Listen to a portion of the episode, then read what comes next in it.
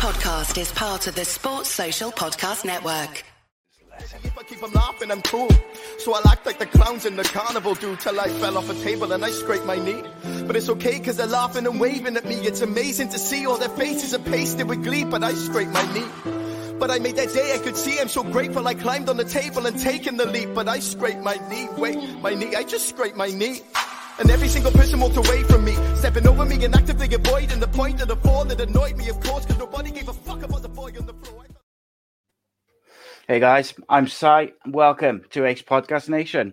On the channel, we've got interviews, podcasts, and series on all sorts of subjects from mental health, music, films, TV, football, wrestling, conspiracy theories, and much, much more. We got uh, our unique and exclusive series, My Story, which is a kind of like documentary style podcast where we take our guests from various professions, athletes, and we just take them through their life and career uh, as they share some stories and anecdotes along the way, which uh, they're always a lot of fun. We've had uh, former WBO champion Robbie Regan. We've had the actor who used to play Lofty in EastEnders, also makes uh, films for BT Sport and a lot of uh, a lot of other things. He also writes the storylines for FIFA, uh, the video game, which was really cool. I didn't know that, and I found it out. But he was a really, really nice gentleman, really interesting guy. Uh, we've had former Scottish international Kev McNaughton, former Wales international Rhys Weston, and lots of other people. And then we got unscripted and uncensored, which is uh, my favorite type of show to re- record because basically all the questions and all the talking points come from you, the people. We don't. I don't have any research. I don't look at anything. I just line up the questions. They can be on anything, whether it's that person's chosen profession, profession, politics, um, what we we seem to get loads of questions. They people want to know about uh, what they think of paedophile hunters and all this just random stuff. But they're always fun, and we've had all sorts. We've had like boxers, cage warriors, fighters, bands, uh, actors, footballers, lots and lots of different people. You can get all the shows, all the series. YouTube.com slash Ace Podcast Nation. It's the best, most direct way to uh, to support the channel and each series. Uh, so please subscribe and uh, you can get the audio versions at usual places Apple Podcast, Spotify, Stitcher, and alike. As well as uh, we also putting the shows up on Facebook now as well, because uh, that's where we seem to be getting the most action. So today we're going to talk. We're going to talk music. We're going to talk mental health and anything else which comes up. And uh, my guest joining me is is Welsh rapper T-Rev. Welcome, my friend. How are you? Yeah, I'm good, bro. Good bad back, need a shit. I'm all right. That's it. Good start. Good start. As long How as you, you don't do. Cool? Yeah, man, I'm all right. I'm. Uh, I've been looking forward to this. Same, bro. Same. When you hit me up, I was fucking gassed, bro. Trust me. I love chatting. I love just chatting shit, bro. It's fucking, especially during lockdown as well, bro. It's fucking bang on. Well, that's it, and it? It's like, and like, obviously lockdown's shit, like, but for me, it's been pretty good, like because I've managed to be able to get like guests and people on the podcast who perhaps normally wouldn't have been able to do it because they're traveling or they're they're playing football or they're doing stuff, but they're at home and they want to find they're just looking for something to do. So yeah. I'm like, yeah, come on a podcast. Practice, it's going out. In society again as well, isn't it? Yeah, get used to speaking know, to people. yeah, I've noticed going down the shop now. I, I can't even look can't look the shop the shop owners in the eye and stuff. I'm just used to not having to talk to people. Do you get what I mean? Yeah. Oh, mate, definitely, hundred percent. And like, so my missus and my kids, I got like two teenagers and an eleven year old, and um, they haven't been outside my house like apart from in the back garden now for I think ten weeks, which is it's insane because like I just think what's that going to be like for them when they eventually go out like and yeah got a mix. Like I, I've been going to the shop and that just to try and minimize like the amount of us going out and that. But yeah. like it's driving me insane.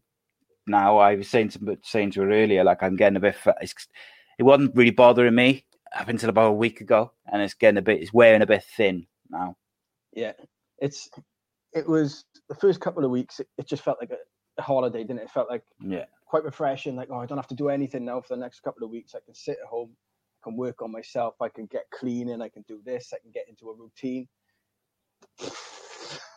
Yeah. a couple of weeks later, bro, house is messier than ever, and you just feel like shit. Yeah, I was like, oh, it's all right because we'll get low, we'll get all the stuff done in the house we need to do. We'll get some painting done. We'll do some decorating. The kids will be in a wicked routine. We'll get them like this and that. It's like, yeah, my my oldest one's like still awake at two o'clock in the morning, and he's going to bed at like getting up, and you know, and I still is haven't done 15, is it? any painting. Yeah, wow, mid. I um, like I said to you earlier when I when we were texting, like I just I'm happy that they're not doing what I was doing when I was 15. So like Yeah, it's like I can, yeah, I can cope with like a bit of attitude from them now and again. But I think after 10 weeks of just like being around each other constantly, it gets Just a bit thin. Like, yeah, it's just like do the fucking dishes. Just just do it. I don't need don't need the the back chat and the arguing. Just do it. Keep us all happy. So yeah, so what I like to do really with all my guests is I like to like for people who are not familiar with you, or they're like some people will be, some people won't be, is just kind of ask you to take us but take us right back to the start.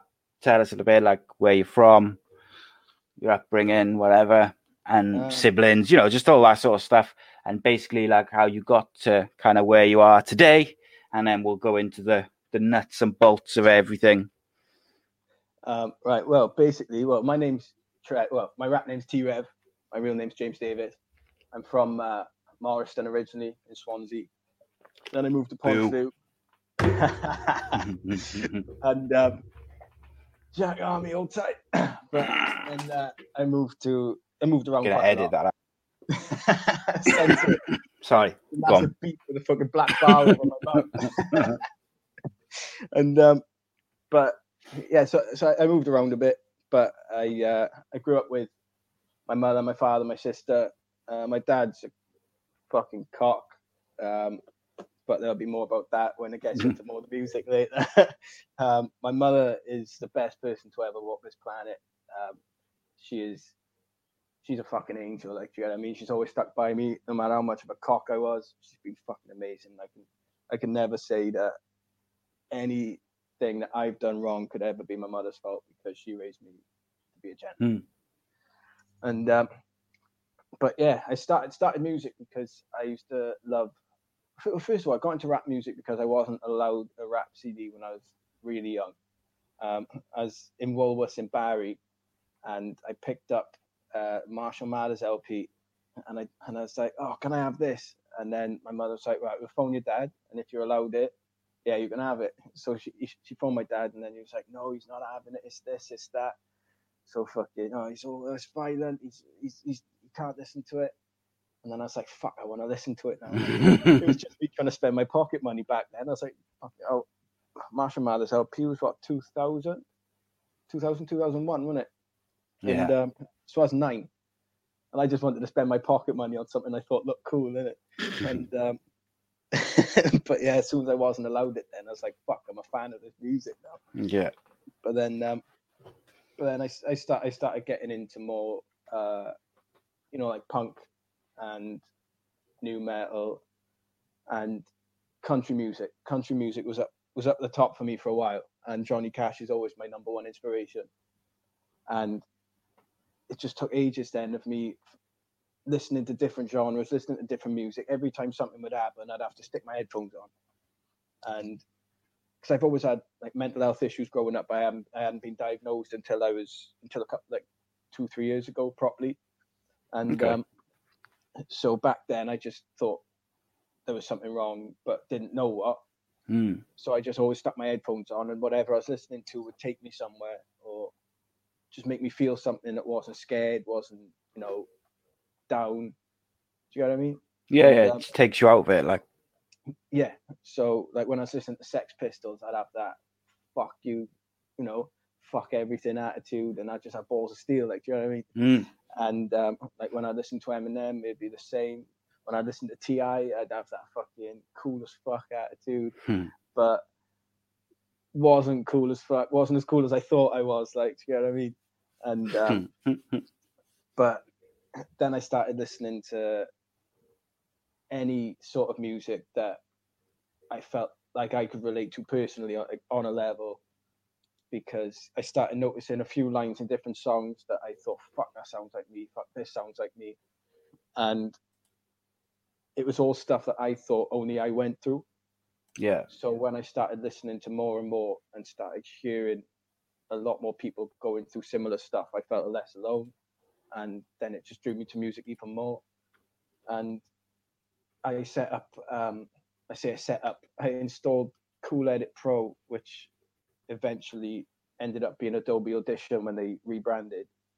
And uh, and I had this little pencil microphone that's stuck out of my computer, and I used to take like 50 Cent instrumentals, T.I. instrumentals, and just st- stick them on there and just like rap into this little pencil mic. So all you can hear is just peas popping and fucking, but just me chatting shit in an American accent, just thinking I was cool, but also thinking that I was like getting stuff off my chest.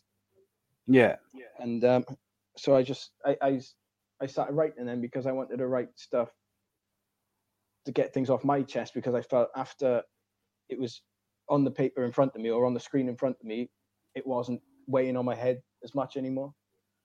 And Okay. so I just kept doing that, doing that in my bedroom for fucking years and years and not doing anything with it. And then um, I, don't, I, I, think in probably 2009, I decided, uh, fuck it, I'm going to release a song. And I recorded a song called Anarchist. And it was different, but I, uh, it wasn't very good. It was angry. It, wasn't, it wasn't very good. And, um, and it was a lot of pretty much every, uh, uh, am I allowed to swear? Like, a Yeah, lot? yeah. yeah. Yeah. Well, pretty much like every other word was cunt. Like, you know what I mean? Mhm. every other word on that song was cunt. And I remember paying like 20 quid uh, on TuneCore back then to put it up on iTunes for a year.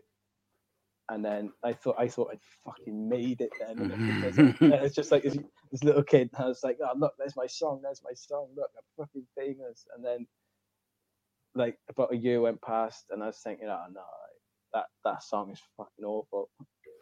Then uh, I started get. I, I I've been taking drugs for a while at that point, but like that would be something I'll go into a bit later anyway. Yeah. Um, but I, I got I got further into it and into the partying a lot more, and I'd just gone through uh, a breakup after four years, and that fucked my head up fully. So I so I saw that Prime Cut were doing something from Cardiff. Uh, they were coming down and putting a, a rap event on in Swansea, and I got tagged in a lot of it. And all my mates at the time were like, "Yeah, get involved, get stuck in, go on, you can do it, you can do it." So I I, I give it a bash and fucking it was mad, like proper mad. And since then, um, I just started connecting with more people from Cardiff, from Prime Cut, from different backgrounds and stuff, and just started spreading everything out. Then I just started taking it all a lot more seriously again, and like just kept pushing. Like I've, I've always just made music I've wanted to make. I've never made music that I think will sell because I don't really care about selling anything. I just care about just staying true to fuck I do. Like, you know what I mean? Yeah. So it's interesting, like, because sometimes when people see like rapper or they hear like hip hop or grime or whatever, they mm. assume that you will just a you will like rap about certain things just by because that's what rappers do or that's what hip hop is, um, or they will also assume that all your musical inf- influences are like you know Tupac, Eminem, whoever, and then but like straight away you named I think was it the Sex Pistols, Johnny Cash, country music, and like quite a diverse selection of like as well as like Eminem and some other Yeah. stuff and T.I. and stuff, but like, and I think that comes through in the like the music, your music as well is that is you can tell you've got like eclectic tastes and influences in what you do. Um, so like, what would you? So, so if you were going to tell someone who'd never heard your music before, Yeah. and they said, "Right, what what's your music about?" What would you say? I mean, you thought that through. just to put you on the uh, spot. Like, so say I'd never heard none of your music, nothing. I have, by the way, and it's good. But if I hadn't, and I said, Uh, "Well, so what do you do, then? What's it, what's what's it all about?" the mindset of a dickhead that's trying to be better. But like that's like even just from speaking to you like over the last couple of days, and like if you take like five minutes to go through your social media posts, you, it didn't take long to see the straight away you are someone who's trying to do things differently to what you've done previously. Like you can see that straight away just by some of the stuff you say or just by speaking to you. So, kind of just before we go towards that side of things, obviously you've got an album out, which is Yeah. I think when's the digital one's out now? Is out the end of this week, you know, Friday. So Yeah. as we record this, so when this goes out, it'll be out. So um, I'll put links in the description and of all the episodes and that, so people can have a look. Um, but I highly recommend it. There's a couple of your tunes which I have just been playing recently, like just over and over. I like Cry Outlaw, I really like, and I like Yeah. Boy on the Floor Part One particularly. I like all of Yeah. Boy on the Floor, and like I said to you the other day, like I had come across Boy on the Floor. I think that was the f- part one. I think that was the first tune I came across of yours through like Yeah. the Studio 45 YouTube. And I Oh, didn't know about your Studio YouTube 45. See if you can see this now. Two seconds. icon. Ah, there you now. Huh? So, like, No, that's the that's the Studio 45 sticker the Lems gave me fucking years ah, I like their uh, their logo as well. But like, yeah, so I came across like part one of that, and I didn't know about your YouTube channel at that point, and I was like, oh, yeah, that's really good. And like, obviously, at the end of part one, you do like the kind of in, intro to part two at the end of it on Yeah. YouTube, and I was like, oh, that's that's wicked. And I couldn't find part two anywhere, so I was like, all right, okay, maybe it's not out, whatever. And then the other day, I discovered your YouTube channel, and I was like, ah, right, okay, there it is, and it's like 14 minutes, and it's like a sto- it's like four parts in it, but it's like Mm. it's like a story in itself, which like the part one, it is like it's quite heavy, like you know, it's it's um it's about like from what I can gather, it's about like bullying and and and mental health and stuff like that. It's Yeah. clearly based on like not particularly pleasant experiences. Yeah. That particular like that part one, but the, the part four is a lot brighter and it's like a bit like a happy ending almost, isn't it? Yeah. to a certain extent. Um, so, you know, before you were writing tunes and rapping about like your, have you always written lyrics about your mental health and like that side of it, or is Um, that something which has developed since you got diagnosed? When I was um when I was younger, I write about my mental health. I write Mm. about struggling, but I wouldn't let anybody listen to it. Those weren't the songs I was putting out. The songs I was putting out were the ones where I was talking about, you know, just being the baddest rapper, being cool as fuck and all that. And it just wasn't me. But I was Yeah. still making all of the darker, more meaningful songs, but just behind the scenes and just not doing anything with them. Mm. Um, it was only after, well, with Boy on the Floor especially, like that entire EP. Um, I just finished my Cry Outlaw EP, um, which was like five parts, and the songs that stuck out to everyone were Cry Outlaw and Black Sheep with Merkage. And um, when when I noticed that, I realized that some of the messages I was getting from people were because it was helping them rather than just because they liked the music. And I thought, okay, well, if I just be more honest with people, maybe they're going to be more honest with me, more honest with themselves, or you know, they might think, okay, I'm not alone. I can get help for this and stuff like that. So with the Boy on the Floor EP, um, the story of that EP was I just dropped my son back to his mother's house, and I I've been snappy with him over the weekend, and like I just felt really fucking shit about it, and my head just started doing na- naughty things to me, and I was just trying to kill myself that night. And I just sat in my bedroom and I was fucking crying my eyes out. And uh, Scatterbrains, uh, the producer of my dungeon, sent me the instrumental for my for my dungeon. And I thought, right, what I'm going to do now is try and take all the energy and anger that I'm feeling at the moment and just shove it all down onto the page and see if I can actually use it as therapy like I used to do before I was doing all the outlaw stuff like and then I got my dungeon down and I was thinking right why do I feel as bad as I do what's caused like and then I was just like looping in my head I was thinking what what built me up to be this person that's just so sensitive about everything. And then I was thinking back to the nightmares I was having about being bullied all the time. Then even when I was getting older, and even up until a couple of weeks ago, I was still having nightmares just about being bullied in general. And um, and that's where Boy on the Floor came from. The, the first part.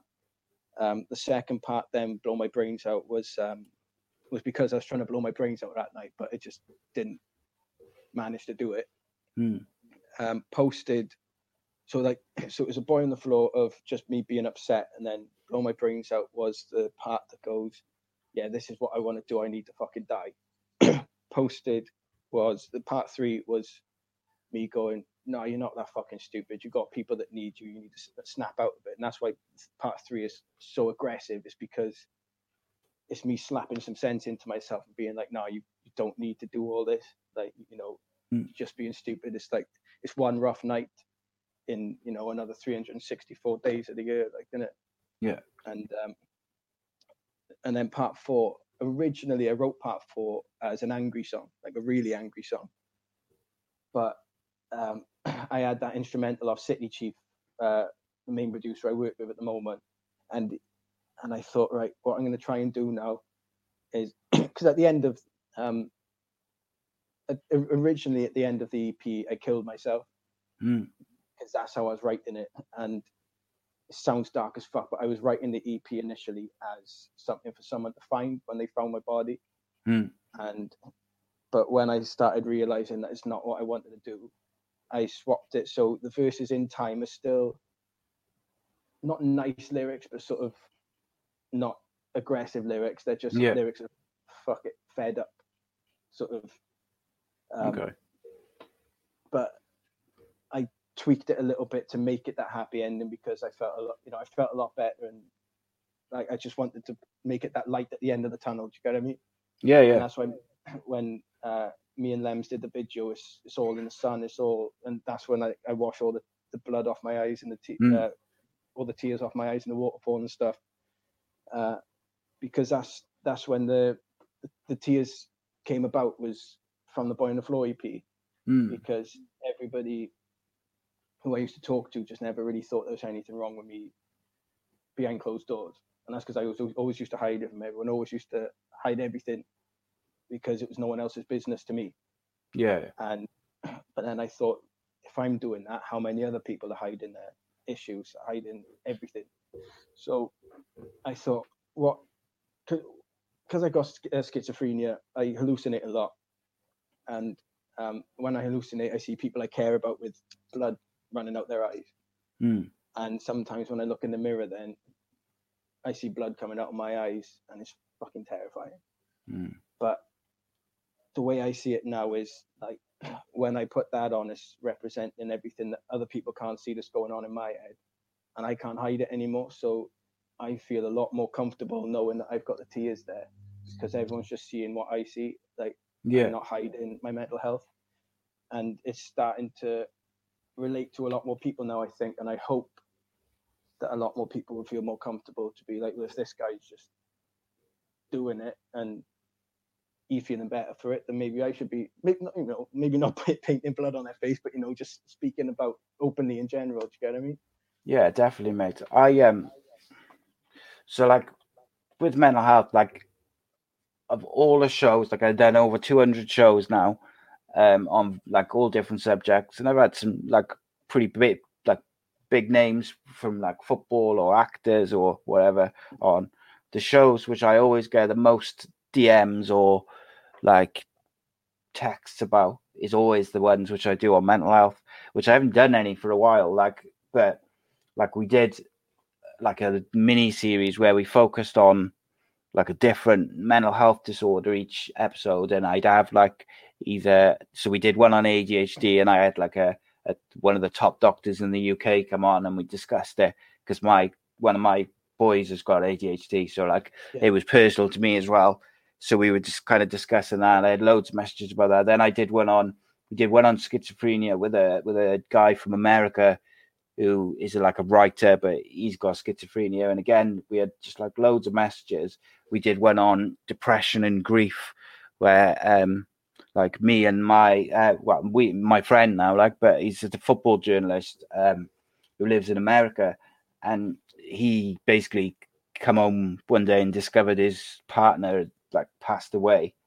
And he kind of had issues with dealing with that because they had a son and and like addiction and stuff. And we ended up what was going to be like 45 minutes of just generally talking about depression and grief and addiction i think we went about two hours of me and him just talking about all the different issues that we'd had with like depression and drinking and all the stuff around grief and what it had led to because like well my father died when i was younger and we i'd never dealt with it and it was really therapeutic.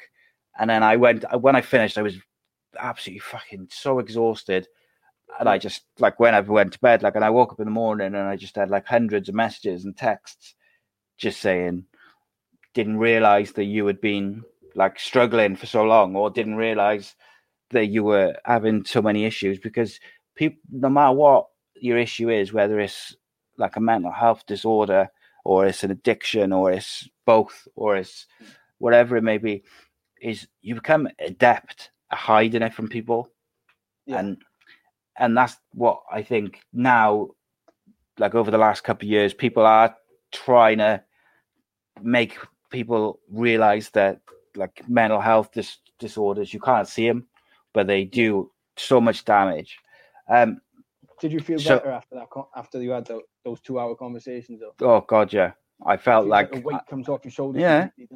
Well, I felt like, um, like for the so it was like I think it was around like 23 years from when he had died when I did that show, and I was like, I finally felt like I dealt with it, like, which was insane to me because that wasn't like I had planned that going in. But when you're talking about it, you you sort of start coming to terms with it, because you're hearing yourself saying the words. yeah, And it's, it's it sounds weird, innit? But it does. It feels like some sort of closure, doesn't it? Mm, big time, mate. I um, I just wanted to circle back quickly Yeah. before we carry on speaking about this because um, something you said about just when you put "Boy on the Floor" out about people relating to the to the lyrics and like just as much relating to the lyrics as much as they were relating to the fact that it's a good tune. Um, and I think going back even further to something you said towards the start of the show about like you used to put your headphones on and you'd listen depending on your mood, you listen to a certain type of music. That's exactly what I do as well. Like like I got all these different types of music which I like listening to depending on how I'm feeling. And um I think when you hear someone, whether it's a song or a rap or something, and you know you can tell by the lyrics that they're pouring their heart out about um like personal experiences or how they're feeling or dealing with something and it's a good tune. Is it it resonates with people? And like so it doesn't surprise me that people resonate to, to the lyrics which you write because they're real and they're like about things which you've gone through and you've how you felt at different times. And i think that it's only a good thing not just for you in terms of like writing it down and getting it out of your head and onto paper and that to you know to help yourself but also i think like i always say with those mental health shows like i know i said like they're the most i get the most messages about them but i've always said that whenever i talk about mental health and i, I talk about it a lot um is if i can reach one person who's going through like a tough time or is having a crisis and feels like they want to end it or they just feel like they're completely alone because I've been there and I know how no matter how much you're not alone I know how easy it is to feel like you are Yeah. and um, if I can reach one person who thinks oh hang on a minute like if they've been through it or he's been through it or that footballer's been through it because they're talking about it or that actor or that rapper or whatever it may be if Yeah. I can reach that one person then I'll be happy um and that's why I leave all my DMs open as well because I say Yeah. like, even if I don't know you, uh, send me a message. I'll chat. I'll chat. on every Wednesday and Thursday, I got this phone on. Yeah, And po- posted a number up on my Facebook um, because every Wednesday and Thursday, I I'll, I'll sit down and anybody who wants to talk to me, who needs someone to talk to, or just wants a distraction, or just Mm. anything, I, like I'll sit by my laptop all all day every like all day for those two days, and just Yeah. have a conversation with people, make them feel better or something. But then some people obviously a bit a bit scared of their names popping up on the screen when they Mm. when they message me on Facebook or something, and don't you know obviously like privacy yeah, they want they want to keep their privacy. So I, I got that phone, uh, put the number up, and so people can text me anonymously now if, if they just want to chat or something. that's fucking awesome, mate. So That is that is one of the best things I've heard for a very long time. That's re- honestly, mate. That's that's really like that's wicked. That is. well, the way the way I see it is, um, I'm. It, it sounds ridiculous, but my whole thing is I want to protect people. Mm. and I want to protect people from feeling how I felt, and I want to protect people from feeling like they're alone when they're around when they're surrounded by loads of people. And I just and I know full well that you know sometimes protecting people isn't a physical thing; it's it's emotional, it's mental. You know, you you want to connect with people so they're pr- protected from themselves, Mm. and and that's what I want to do with this. Is I, obviously I, I I only have it on for those two days because obviously uh, if I'm trying to do it all the time, I'm going to be neglecting my son. I'm going to be neglecting Yeah, my course. mental health. But I just want them to know that someone's there. And like I said, I've I've always been obsessed with Johnny Cash, and I've always, whenever I perform, I'm always wearing black because obviously he was the man in black, and the black represented a lot of things for him. And I feel like I'm, I'm trying to stand for a lot of not the same things, but similar things to Mm. what he was doing. I want I want to stand for people who don't have a voice or are too scared to speak out or are at the bottom of you know the food chain. You know the people that are getting picked on, the people who are just left behind. I I want them. I want the underdogs to just take over and remind all of them that you know fuck my voice is going. Remind all of them that you know they're just as important as the people right at the fucking top. Like, do you know what I mean? Spot on, mate. If, if if I go off on random tangents, I do. No, you're apologize, bro. I my my mind just fucking goes like that. So I'll start telling one story, and then uh, I'll forget what my point was of the first story, and I'll be on story number three. Do you know I mean? It's all right. It's good. It's just that that's the way I like it. Is like we'll just we'll talk about whatever comes up and we'll go wherever we go. Like, um, so you mentioned um that you'd been diagnosed, and then you mentioned just now that you were you were diagnosed with schizophrenia. Yeah. Um, but that was a fairly recent thing, then, was it? It was two thousand and seventeen.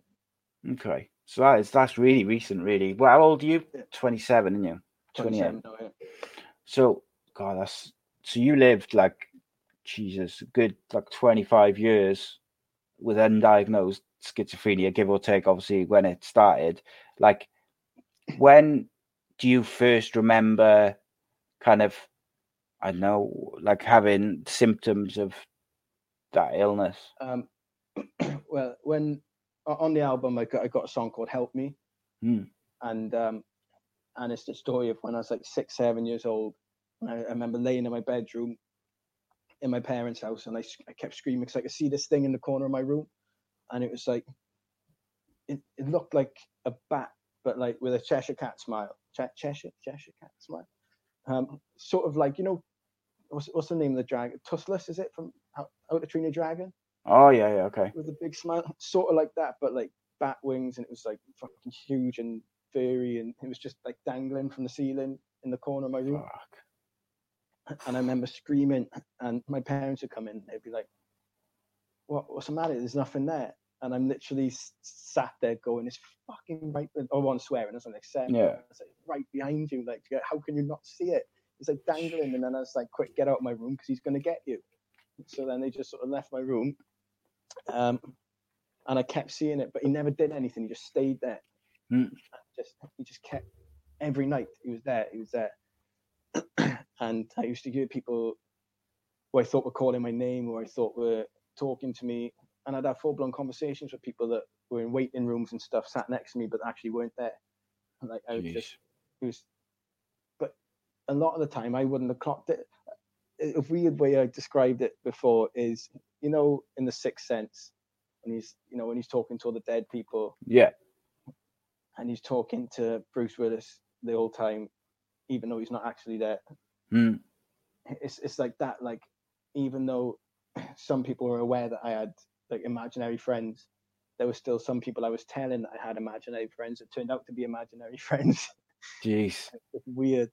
So um, but since then it's it's always been a constant thing, and I got diagnosed with depression and anxiety so many times. Every time I went to the doctors, it was oh you got depression or you just need new antidepressants, stuff like that. And um, and it took uh, it took me when my ex was pregnant with my boy.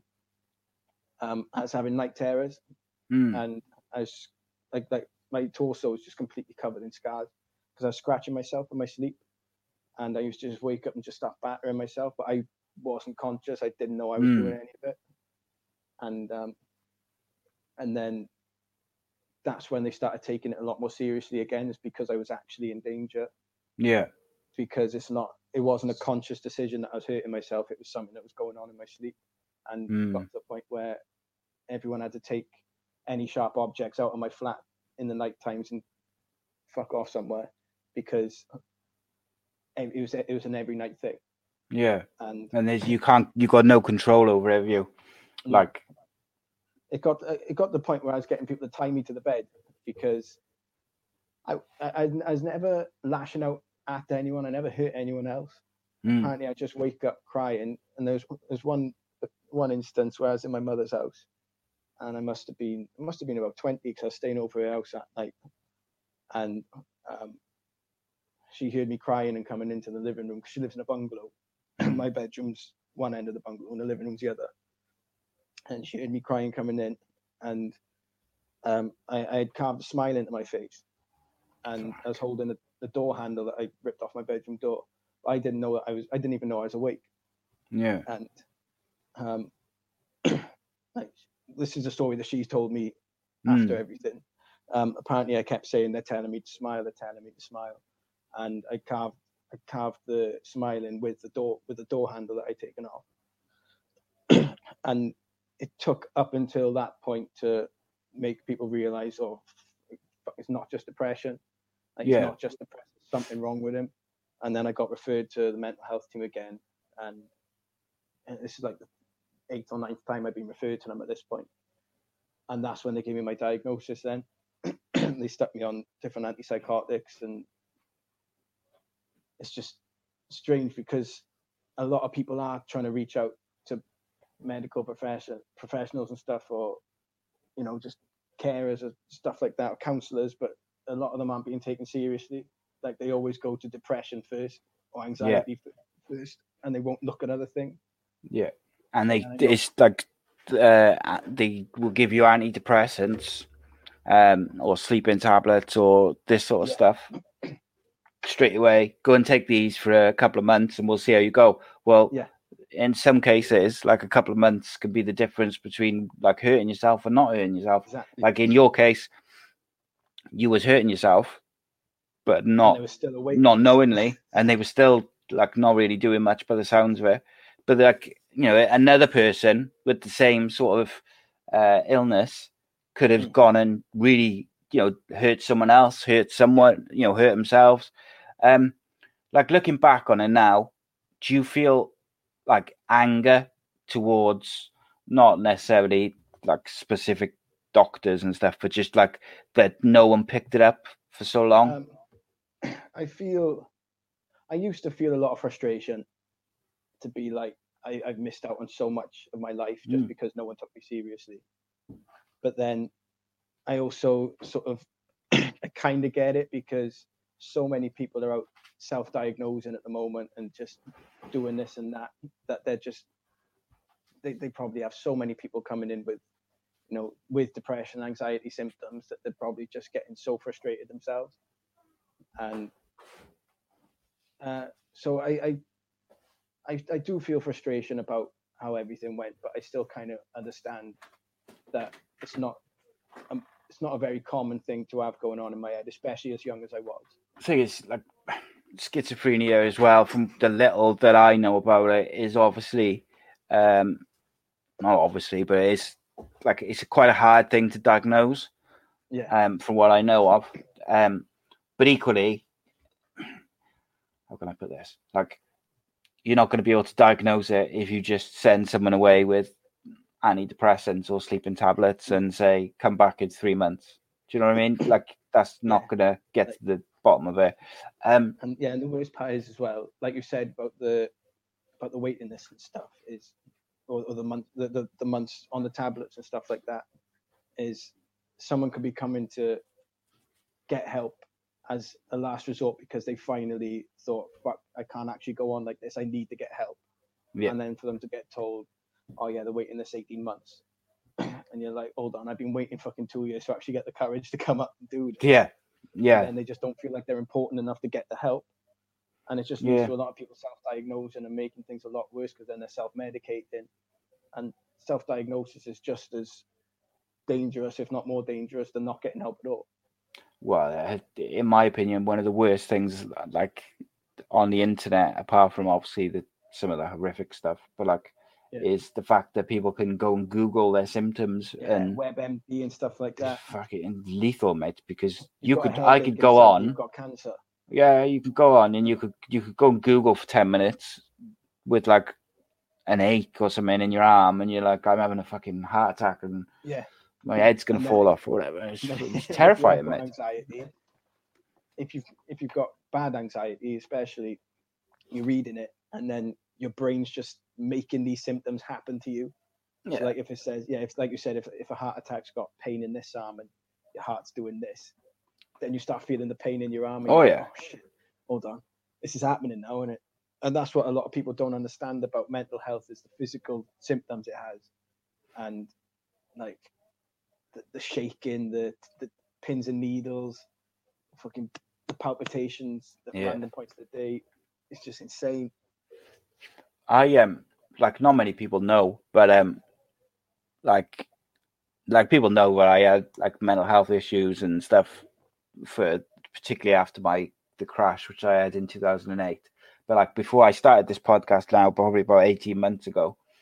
But like I got to the point where I needed some I needed to do something because my mental health was getting worse and worse. But my anxiety was like it was getting to the point where I just didn't want to leave the house, didn't want to speak to people, didn't want to speak to family, didn't want to speak to friends. I was just quite happy to just stay at home Secluded. and just yeah, and like in the end, I said, right, I'm going to do this. I wanted to do it for a couple of years. I'm going to do it because that's going to force me to speak to people, speak to strangers, and speak to people I don't know. Just, I was just about to say, considering like what you just said, like it's incredible that you've actually managed to do as many episodes as you have and spoken to as many people as you have because you pushed yourself, you know, thrown Yeah, yourself out of the comfort zone and I can't That's handle watching those early ones though. I really dislike it, which is it's a shame because it? Yeah, it is. But uh, like, and like people will say, "Oh, you can't really notice it," but like, I I noticed like how anxious and how like nervous I am and how shaky and how and really uncomfortable I was, particularly in like those first sort of probably like 10, 15 episodes, and I get frustrated then because like some of the I had some really cool guests on like in the, those first initial episodes, and I feel like I could have got like I could have been better, but you know, always people you're always going to be like your own worst your- critic your as well. critic. But And go on. no, no, carry on. I was just going to say, so like, I can understand why you would might feel like quite frustrated that they didn't pick up on it and they didn't, you know, find like what was going on with you. And like, Yeah. like I said, like schizophrenia is obviously is difficult isn't it, to to diagnose because it's a lot of non-physical um symptoms, stuff that you can It's- see it's but other people can't see. Be in my own head to Yeah, actually diagnose properly. but like like uh, sorry, I know I asked you this, but like, so how how young were you when you first saw like that thing in the corner? Then uh, About six or seven. see, that's that must be fucking terrifying for a child to go through because at that age, like, so you know, like, say you started getting those symptoms at like 13, 14, Yeah. you your brain's almost mature enough to to maybe realize look something's something's not quite right or Yeah. maybe like there's a monster in the corner. And you can make you can a lot yeah and you can sort of say to your parents look this is happening. Yeah. whereas a six all kids think there's you know someone under the bed or there's you know there's someone's whatever it may be.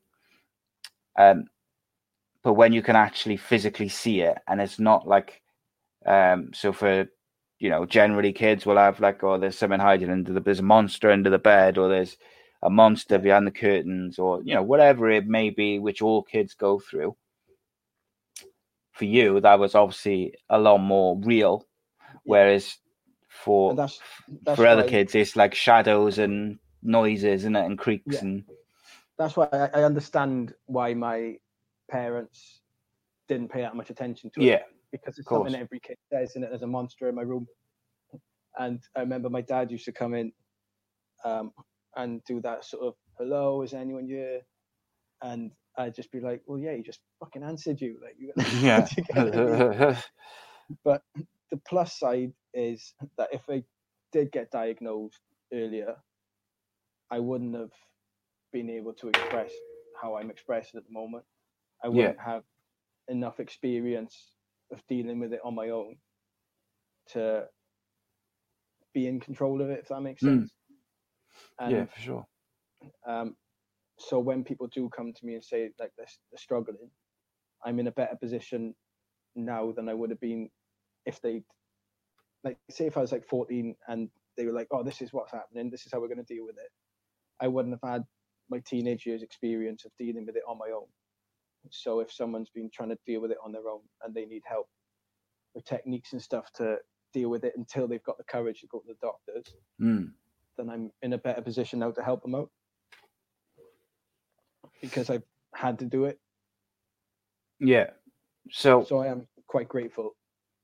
To yeah you, thing is like going back to what you said towards the start was that i kind of actually might have said it off air i can't remember but um is like one of the things you learn by in life is your mistakes. Um and you can you can't learn by other people's mistakes but equally you also learn by experiences. And i think like i'm a big proponent of like with mental health particularly with like anxiety based disorders is every single person might have the same in terms of anxiety attacks and palpitations and like panic attacks and stuff like that Yeah. like mine and your panic attacks could be exactly the same symptom wise but like the way i deal with it and calm myself down or get through it will Yeah. be completely different to what you do Yeah. because you just find ways and coping mechanisms and ways to deal with it Suit- which work for you yourself, as soon like and if you've had that stuff from quite a young age so like for me it was like just after my old man died so like 16 17 i started having like issues with that sort of stuff Mm. um but i i just drank and drank and drank and drank um and i did for like pretty much That's something I want until actually get into. Not like that's something I wanted to touch upon as well was um,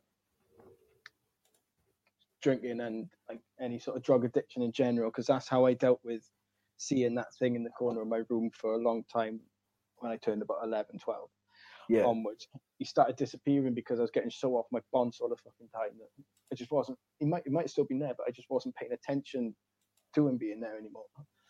Um, but it's too easy to escape all the time, isn't it? oh yeah And people who are looking in from the outside will look at someone with a drinking problem, say that's an alcoholic, or that's a drug addict. Uh, no, they need to quit. They need to do this. They need to do that. And what some of them, uh, and what a lot of them don't understand is that this person's trying to get help, this person's wait on a waiting list. You know, he's trying to get clean, trying to stop drinking, and they just sort of label them all as the same. You know, they just lump Yeah. any alcoholic, addict, they just chuck them all in a box and be like, that's who they are, and not think about any reasons behind it. So, like when you were talking about drinking, and that was you dealing with your dad's death, was it? Yeah. and that was that was your escape then, yeah. And anybody looking from the outside would have just seen you with a bottle and not seen, you know, the nights that you're just sitting there crying to yourself because you feel like, you know, it's the end of the world. Oh yeah. They're not seeing all the stuff that's going on behind the closed doors. They're just seeing a bottle in your hand and they're just happy to judge it there and then. Yeah, And- so like people, what people saw me just for like from for me personally was they seen me being in the pub from like lunchtime till closing. Yeah. having a laugh, being you know maybe not the life and soul of the party, but like you know just like chatting to people, different people who come in and out of the pub throughout the day and after work and all this sort of stuff, and then in the evening, whereas I would be there all the time. Yeah. and then I would go home and I'd keep on drinking. I'd put depressive music on, because I'd go home. Uh, uh, sometimes I'd have like some mates over, but often I would go home and start drinking spirits or wine or whatever was in the house. Put on some depressive music or like put on the doors or something like that, and I would just like sit in the garden drinking and smoking, and basically like just do it until I fell asleep. Yeah. And for me, like it got to the point where the only way that I could keep my job, even though it was only like a, I was working full time and uh, in the pub for a bit, and then when I got fed up of that, I was working in the sports shop full time. But the only way that I was able to do that was to start drinking in the morning as well, to like because I felt so bad after drinking so much the night before and the day before and the all day before that. the Yeah, and my anxiety would be ten times worse. You'd have the shakes. hair of the dog, innit? Mm. And like, so like at that point for me, like really, like I was only drinking from like sixteen to about I don't know nineteen because I had like a like a bad experience with mushrooms when I was um what was it? I would have been like fourteen or fifteen. Um, and me and my mate did it for the first time up the Garth, and we got lost. Um, and the people who were with us who had done it before kind of went off and did their own thing. And me and him were up there, first time we'd ever done it, and lost. And like I had like the most horrific experience uh, ever. Like, and I'm I'm convinced that that's part of the reason why I've still got issues with anxiety because it was so traumatic. Like, you never, you never bounce back from a really bad trip. no, um, and then so I kind of really like I still smoked weed for a bit, and then I stopped even doing that because I was so paranoid all the time. Every time I smoked it, and then I just thing, drank. um, sorry, carry on. No, I was just gonna say, and then I just drank and drank and drank and drank, and then it was only like probably in my early twenties where I kind of went back towards the other side of it with other stuff, Mm. and I think like it was only really when I met my wife now that I sorted myself out, like and like she fell pregnant, and it was like I don't want my kids to see this and I don't want them to see me. I don't want to be like that parent who's I know, got like a tub up on top of the cupboard or something which has got a load of pills in or coke in or whatever it may be and is Or hiding constantly got a drink in their hand and like just because I like it's more with alcohol like around my own family like I just like they always just always drunk like and I just I didn't want that and that was like a changing point for me but um but yeah anyway enough about me let's get back to you No, bro, I'm interested, bro. well It's, it's, it's nice talking to someone that's not two years old, bro. yeah that's it then lockdown rules now Literally, yeah. um so like you sent me some stuff which people had sent you over um Oh yeah. and uh, one of the things which was uh, which we, they they mentioned was like because we were talking about addiction and stuff. So one of those things was um, suicide in addicts. Who are trying to get help, and we kind of touched on that a little bit where you were saying about like how like people are getting up the courage to get help, but then they're on a waiting list for eighteen months before they can get that help, and like that's a massive problem to me because um, it can take a lot to to you know to say I need help, and if then you've got to wait to get that help after you've admitted After you've or yeah that could be like, like no end to it. yeah and i think that could be like a almost like a trigger in itself to go back into bad habits because And that's yeah, it's what sends people over the edge. mm, um now one thing i will say is like drugs and mental health issues do not mix well at all oh God, no.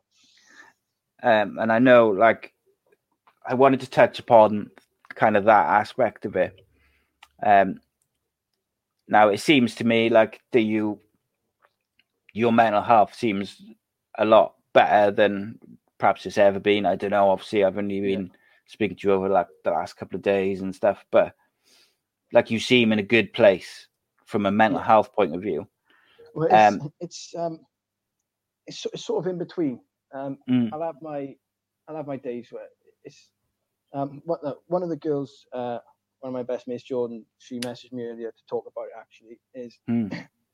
the manic part of any sort of mental condition is you know the being really happy, making all these plans to do stuff, spending all this money for no reason, just being impulsive and just you know, and then being really happy, and then it's the the dip after it. oh yeah But people always talk about the dip; they don't talk about the the high. You know yeah what I mean? And um, and that is me at the moment. I'm okay at the moment. Mm. Like recently, I'm, I'm a lot better because I'm in a, I'm in a lot more control of myself, Hmm. and I feel a lot more comfortable in myself than I've ever than I've ever felt. But um, but when when it comes to people seeming okay, sometimes that's when they need the more the most attention and the most help. Is Yeah. because you always you always hear about people becoming really happy just before they kill themselves or something like they seem really Yeah, yeah. depressed and then a couple of days before they kill themselves they're back they're up there Mm. and um, so these days if i see somebody that i care about on a downer i'll, I'll check on them uh, you know as, as- you should. But if i also see someone acting a lot happier than they normally do i'm paying more attention to them because i know there's about to be a drop. Yeah. That makes sense. Yeah it does yeah. But yeah, me me personally at the moment, I'm I'm all right. This the the whole thing with the phone and people messaging me and stuff has really helped me as well. Um, because I feel a lot better about everything if I'm helping people. Mm. Because uh, I, I used to be such a toxic person to be around. I used to just I used to just bring people down. I used to just do everything I could to make myself feel better, and it's it's just not me. Do you get what I mean? Mm. It's it was drilled into me that I needed to be this guy. I needed to be cool. I needed to be this or that to get accepted into these groups of people, that group of people. And then it took me until literally a couple of months ago to realize that the groups of people that I was trying to fit in with aren't the type of people I want to be. So Yeah. it, it's just pointless me trying to trying to impress them because they're not going to be with me where I want to go. Like I want to go this way, they want to go that way. So why am I trying to get on the same path as them? Yeah, and the thing is, is like first and foremost, if someone wants to be, if you want like anyone, like I'm a firm believer that if you want to be healthy, like from a mental health point of view, you've got to be comfortable in your own skin. Yeah. Um, and like whilst it's good to have targets and goals, and I want to do this, and I want to do it, I want to be here by this time, or I want to do this, or I want to do that what that can do as well is if you don't hit those targets or you don't get to that place where by the time you've got in your head, that can also produce like a bit of a spiral into like a panic, depression uh, or like yeah, or yourself panic sort of. because you feel like you've not achieved or you've underachieved, and it could be like like a failure. difficult. Yeah, yeah, hundred percent. Um, and that's that's why these days when when people say what what what am I planning on doing in the future, I don't have a definite plan of where I want to be. I have a vision of what my I want my life to be, the things I'm paying more attention to is the tiny little thing, the the day by day thing. mm, Like I'm gonna need to do this this week, and it's only gonna be something really little, like do the dishes. But Yeah. as long as I get that done, it's something productive, it's something that's benefiting myself. And like a lot of people are too much too focused on where they want to be without the gap in between of how am I going to get there. yeah. So Definitely, mate. I end up in Um, that track. One of the questions I got sent in to ask you was, um, do you think? Uh, so basically, the question was, if you signed a multi-million dollar pound contract for your music now, Mm. do you think you'd spend the money differently to how you would have three years ago, four years ago? a million percent. One million percent. These days, I'd be focused more on, um, I, I don't know, like trying to push, not push people, but try and get people to come together, get people to reach out. So I probably, I have no idea how I do it, but I try and set up some sort of program to get, you know, people who are struggling with addiction, you know, sort of like rehab sort of thing. Like, you know, I? Mm. I've absolutely no idea what I do, but I definitely Try and help people, like, I, yeah, I'd get in touch with someone who would know what sort of things would be helping them. mm, I'd tell them the type of people I'm trying to help, and hopefully we come up with something like that. Whereas three years ago, I'd have spent it all on fucking Valium and whiskey, like you know what I mean. And um, and it's yeah, like that that multi-million fucking, I'd be dead.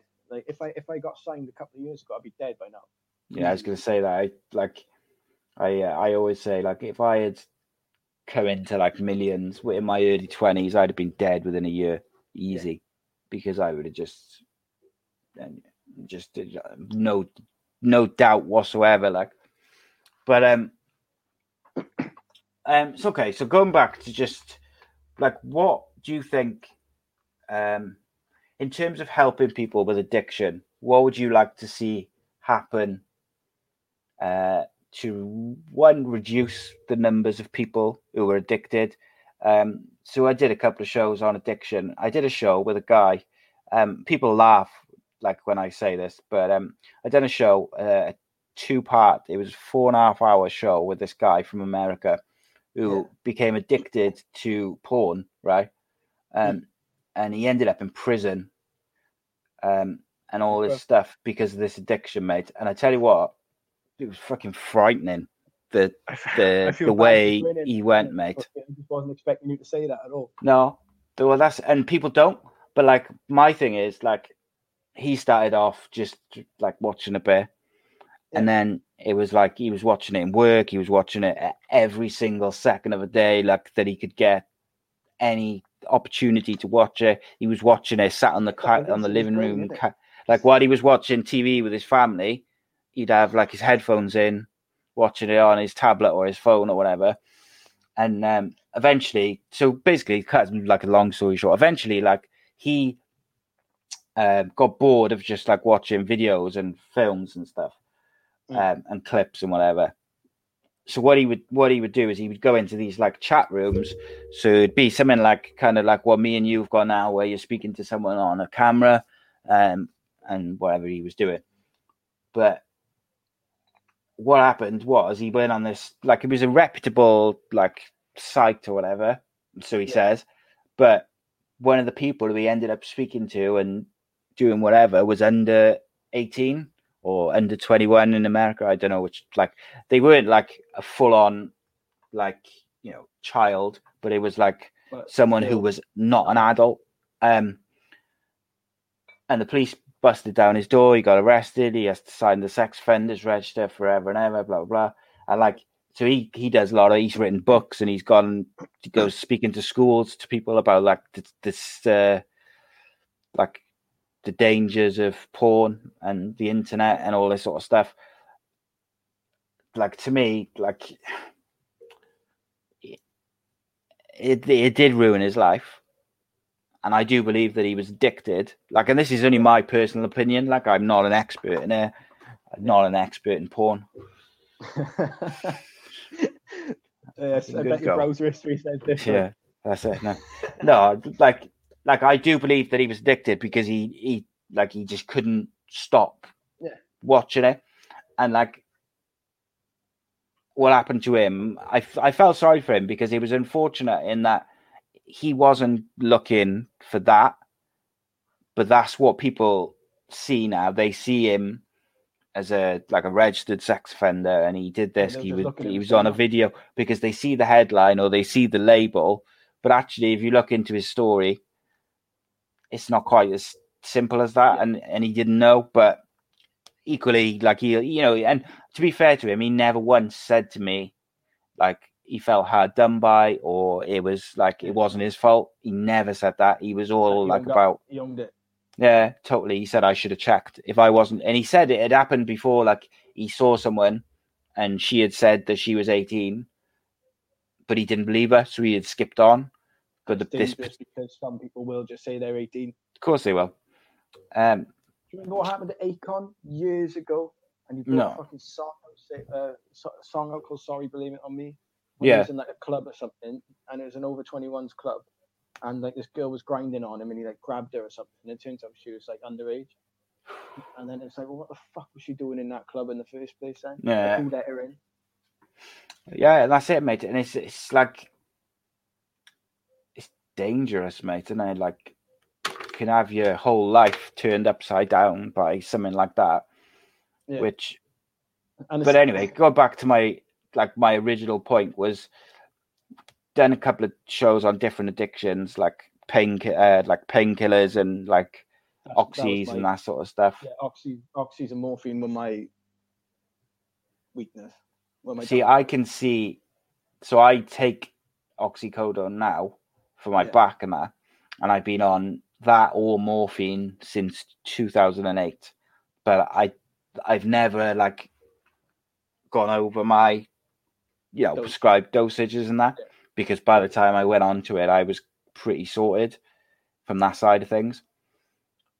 But I could see how people get addicted to that stuff because like if I'm late taking my dosage because I'm I know I'm at the shop or the doctor's or whatever it may be. I can feel myself sweating and I Yeah. and a couple of times like when there's been a bank holiday and I fucked up my repeat prescription and I've had to go like a weekend where I haven't had my tablets like till the Tuesday or something because it's a You're kicking bank holiday. Oh, mate, you know, fucking, I, it's, it's frightening because you'd be having like, well, you could feel like the the start of a fit coming on. You're like, Yeah. you're fucking, you're sweating, shaking. Yeah. Go hot, you go cold, and it's, it scares the shit out of me to the point where I want to get off them now, but I'm in so much pain all the time that I Yeah. kind of like stuck. So I'm trying to catch 22 well, for you at the moment, really. Then. Yeah, but what well, what I'm trying to do is I'm trying to get someone who runs a CBD oil company to sponsor one of my shows, so I can try and try that. But um, that's another story. What would you like Um, to see?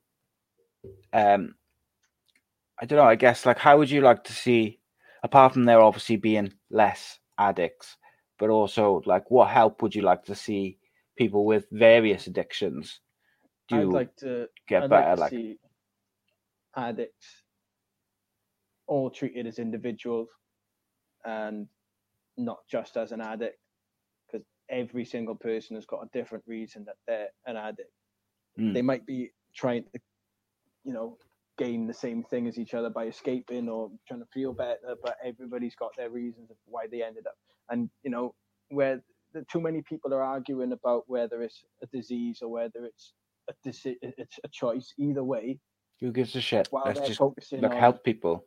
yeah, while they're focusing on if it's a disease or not, there's people actually suffering out there and dying out there because they're not paying attention to it.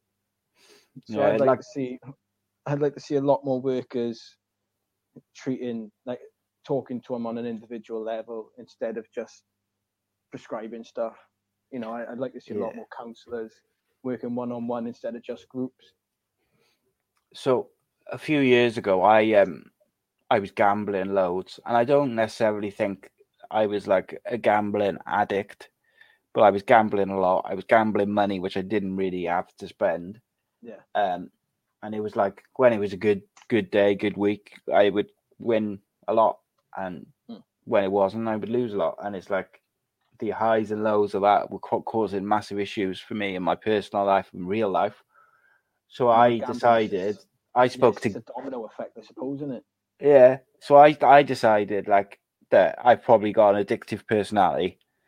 Anyway, so I Yeah. decided right, I'm gonna contact uh, GamCare the charity because they had an online anonymous chat, and I spent like 30 minutes just speaking to someone, going through what I was doing, going through why I knew I shouldn't be doing it, but I couldn't quite stop myself from doing it for whatever reason Yeah.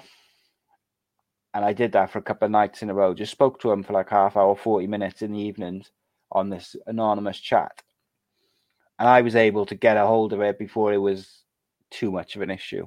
Like it was an issue. That's why I spoke to him. Before it just lost control. Yeah. Like I was able, I know people who from gambling have lost their wives, their kids, their Yeah. jobs, everything like, um, and that was nothing.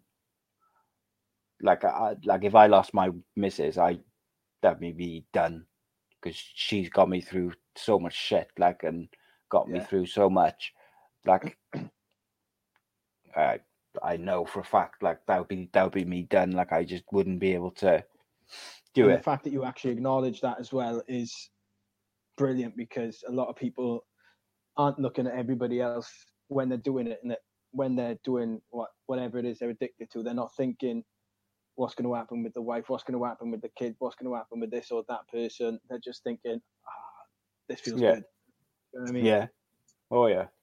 So I'd like to see more um like anonymous live chats where people can go because I Yeah. think in this day and age if you can get like a text service or a, a an online chat it's easy t- to do you like pay people to be like you would any other call Yeah. center like samaritan sort of phone line and stuff like that Yeah, and in this day and age, people, especially younger people, like coming out of their teens and stuff, like access to stuff is so easy these days. Mm-hmm. Whether it's porn, whether it's gambling, whether it's drinking and, and drugs, whatever, it's it's easier than it's ever been, ever. Like I always joke, like when I was teenager, like we used to smoke soap bar, and then every now and Oh, again. that- that- yeah that takes me back bro But then every every now and again, you'd get some skunk, and that would be like fucking Christmas. yeah But these days, you soap bar is like unheard of. I, I, I And haven't, I haven't seen it for Everything is everything is some sort of skunk. Now, I've got zero problem with like people smoking weed. I think it should be legal. I think that they should use the medical, like the medical side of it, should be explored properly, like it's Yeah. been in America. They should be the pharmaceutical grade uh, medicinal marijuana should be available in this country. It's ridiculous that it's not. Um, and that's not just because I would use it; it's because I can see the benefits to Yeah. everyone. Um, like me personally i can't i can't smoke it purely be, but that's literally just because of my no, me either. and that's that's just me though and there's so many benefits for other people to be using it and especially when it comes to like tablets and drinking and stuff like why are they prescribing tablets that can damage you why why are they letting people buy fucking bottles of shit that's just going to ruin their lives Yeah. But Well, look at letting people have a spliff like yeah, look at the look at the example. Like, just if you just use me as an example, like I'm in agony all the time, so I need pain relief to get through the Mm. day, be able to get up and get dressed and do whatever.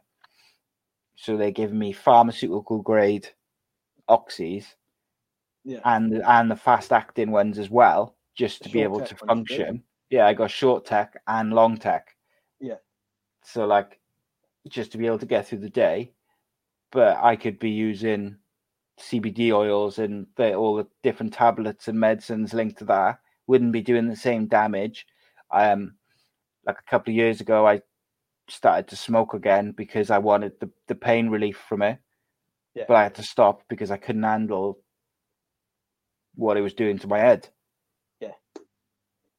Basically, like if I was able to get oils and stuff back then where I could have the, the pain relief and the anxiety relief, but not have the because it wasn't relieving my anxiety, it was Yeah. making it worse. Like so, yeah, it was p- panic attacks and stuff. I find, or just whiting. Whiting Yeah. was a big problem for me, bro, and it was just sending me fucking loopy. Like even with, even with weed, like a lot of people are like, oh, you can't get addicted to weed, you can't do this, and it's like, yeah, well, you can't get physically addicted to it, innit? But I know so many people that have let it take over their lives completely, Hmm. and just stop blank because they're just not addicted to the actual substance; they're just addicted to the escape that it gives them, innit? yeah. And I do think, sorry, mate, go on. I think a lot of people. I realistically, I think it should be legalized for obvious reasons, to be honest. Mm. Um, but I also think that it's something that can be abused just as much as everything else. Yeah, definitely, mate. I think um, being the father of two teenagers as well is like I, like, I would be terrified of them doing smoking as much as I used to smoke when I was their age. Yeah. because the strength of it would drive it would drive them fucking insane, mate. If they smoked That's- like I smoked back in That's what I've got. The my teenage years. my schizophrenia for. Like, I, I smoked a lot when I was a teenager, and it just made it a fucking million times worse. Oh yeah. I um so yeah, I think like online chats and text services I think are a good way to help people with addictions manage their uh whether it's a crisis, whether they're struggling, whether they want to make that first step to get help, whether it's they just feel like things are getting on top of them. If you feel like there's always someone to go to, then that's going to be a help. Um, obviously there's a high percentage of people with addictions who go on to commit suicide, which Yeah. is unfortunately is a side effect of whether it's um you know whether it's the the the coming off stuff and you feel so bad or it's the you don't have the money to feed your addiction or turn into crime to feed your addiction whatever you know well, there's obviously it's not in every case there's various different dead or in jail as well. Like that's like serious addiction will always end in two ways. It's either, it's either jail or death. Yeah. Like the problem is when you go to jail is that there's more You- drugs in jail than there are. yeah you just get more addicted to stuff if not uh, stuff which is worse like Yeah. It's just because you end up you end up on subbies, you end up just on on anything that's a distraction because there's even less in there to distract you than when you're out here. Mm.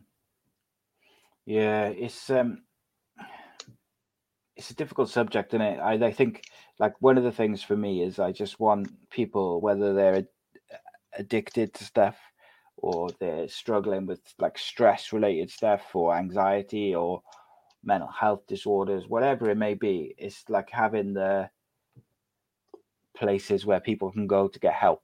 So if they're comfortable would be good. texting, make sure they've got places they can text to get help. Yeah. They'd rather phone or go in person. It's making sure that those things are in place um, and not being judged. I think every person with mental health issues or addiction issues or anxiety issues is terrified of being judged when they Yeah. tell people. and a lot of the time especially in doctor surgeries and stuff when you go in and be like this is this is what's wrong with me you never end up actually saying what's wrong with you because you work yourself up so much to actually be in there you're just trying to get back out of the door as quick as you can so you Yeah. never actually get out what your all your symptoms are because you're just like feel a bit rough they're like oh it's anxiety okay all right sick bye and Yeah, you get out there and you feel even fucking worse because you just missed your chance to do yeah, you you got the courage to go there, and then you didn't tell them what the thing was that you wanted Yeah. to go there for. Yeah, it's um, that's why I got that's why I got this phone in the end is because even though a lot of people were reaching out to my Facebook when I was putting the posts up about getting in touch, obviously, like like a lot of people, if, if, if it could be someone that knows me that doesn't want to be that open with me. It could be someone that's Mm. never met me that just doesn't feel comfortable talking to a stranger that knows their name and their face and everything that comes up on Facebook. And so I just said, you know, withheld your number, leave an answer phone message, or send it a text or something like that because you know it's at least it's something in it. Yeah, yeah, hundred percent, mate. Um, and I, like I said earlier, I think it's a wicked thing. Do you um? So you you're completely drug free now. Then Yeah. how long's that for? I'm, uh, I've been drug like drug free for quite a while, and I've been without alcohol for. I'll tell you exactly how many how many days I've been without alcohol. Seconds. Uh, it's been 139 days. Wow, that's amazing. So was the alcohol? Because I know, like, like it's seen in your videos, in your in your posts and stuff about, like you've got a uh, a taste for Jack Daniels. Mm. Um, was that like a, a personal choice, or was it this is getting too much? It's not doing me any favors. I want to stop. It well, every every year I take like a month or two off drinking anyway, just to make sure that I still can. Yeah. Because I don't want to end up, you know, because at one point I used to just keep a bottle of whiskey in the living room and a bottle of whiskey by my bed. So when I woke up in the night, if I if I made it to bed, if I, when I woke up in the night instead of having a glass of water, I just have a couple of shots of whiskey Yeah. and just go back to sleep. And um, so when I did start drinking again, I was terrified that it was going to end up going the same way. So I just do cycles now of a couple of months. I'll have a drink every now and then, but then if I notice that it's getting more than once or twice a week, I'll take time off, mm, give my body a break, make sure that I can still give my body a break to make sure that I can actually say no. I've got a bottle of Jack in the cupboard in the kitchen, a full bottle that I have that I bought the day before lockdown started, and I was going to have a drink on hundred days. Yeah. that's how long I was going to give myself. But then I thought, it's if I had a drink on hundred days, it's pointless because there's no one here. It's, Yeah, it's just it'll just be me drinking on my own, and that's just not for the sake of it. Yeah, and the, the only time I particularly want to drink is like you know around a campfire or you know beers at a barbecue or something. From now on, do you get what I mean? Hmm.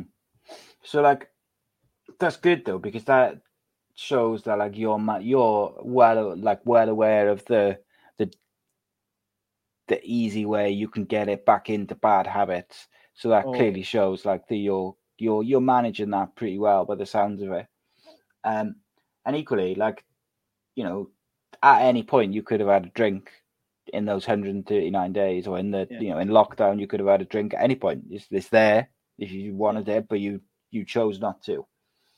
Um, so one of the other things which um, people wanted to to hear you talk about was um, was eating disorders, um, kind of not not being able to eat, not letting yourself eat, overindulging, or throwing up meals.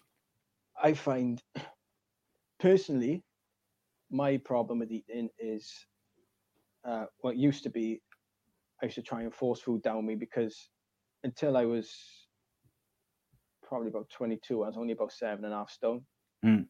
and like I just looked like I was going to blow over in the wind. But I spent my whole life being super skinny, and like just trying to eat as much as I can to, you know, get bigger, and then throw it all up because I my body just wasn't couldn't handle that much food, and it, it it's led to these days.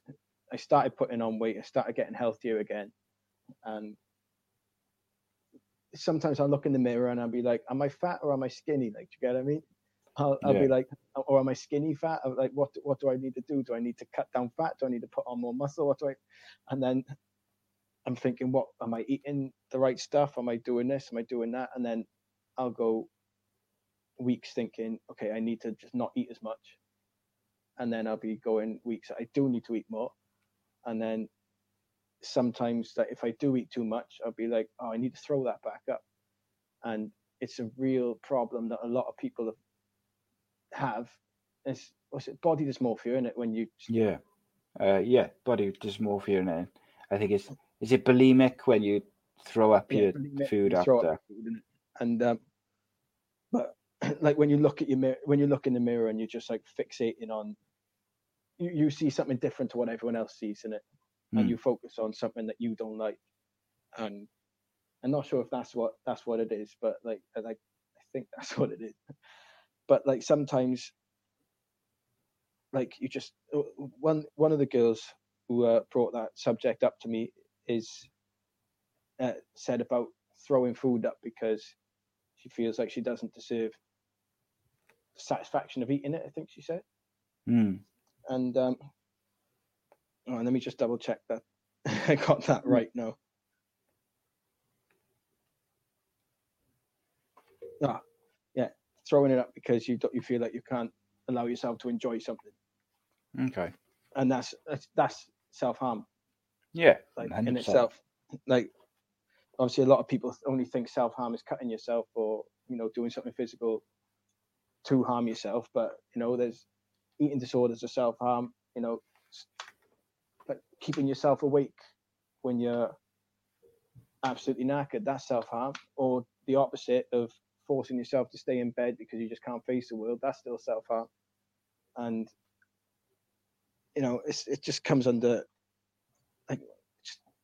I don't know how to explain it to be honest. It's just There's um there's like a broad spectrum in there of like That's how you can damage damage your damage yourself, isn't it? It's like Yeah. and particularly if you've got problems with depression or anxiety or you know whatever it may be, it's like quite often you can find ways to punish yourself. Um so whether that be like you just said about like someone might not feel like they deserve to enjoy their food or Mm. like quite often what i do i still do it is if i'm feeling re- like i had a bad day or i'm feeling really shit like i'll Yeah. make myself stay awake so that i can think about it and go round and round in my head like and like all that does is make me feel worse but it's that's something that i've always done um it's, it's similar to um do you ever get that you're sitting down to have something to eat and then for some reason you just decide you're going to think about something that's just going to put you off your food something that really upsets you or gives you stupid anxiety and you're like fuck lost my appetite. Yeah. Because that's something i find i do a lot is especially if i have a takeaway or something i'll be iffy about spending a certain amount on food but when it actually gets you i'll be like fuck i'm starving. Sit down to eat it pop a fucking you know an, an image in my head of my girlfriend cheating on me or some shit like that Mm. something that would hurt me on purpose and then i'd be put off my food and i have absolutely no idea why i do it Mm. and like that's that's why i try and stay away from any sort of relationship at the moment is because i'm not in a position to be happy in one yeah you know what i mean Yeah, yeah, yeah. It's um, you put it like talking of relationships. You put an interesting post up. I think it was yesterday, um, about one of the songs. Um, I forget which song it was now.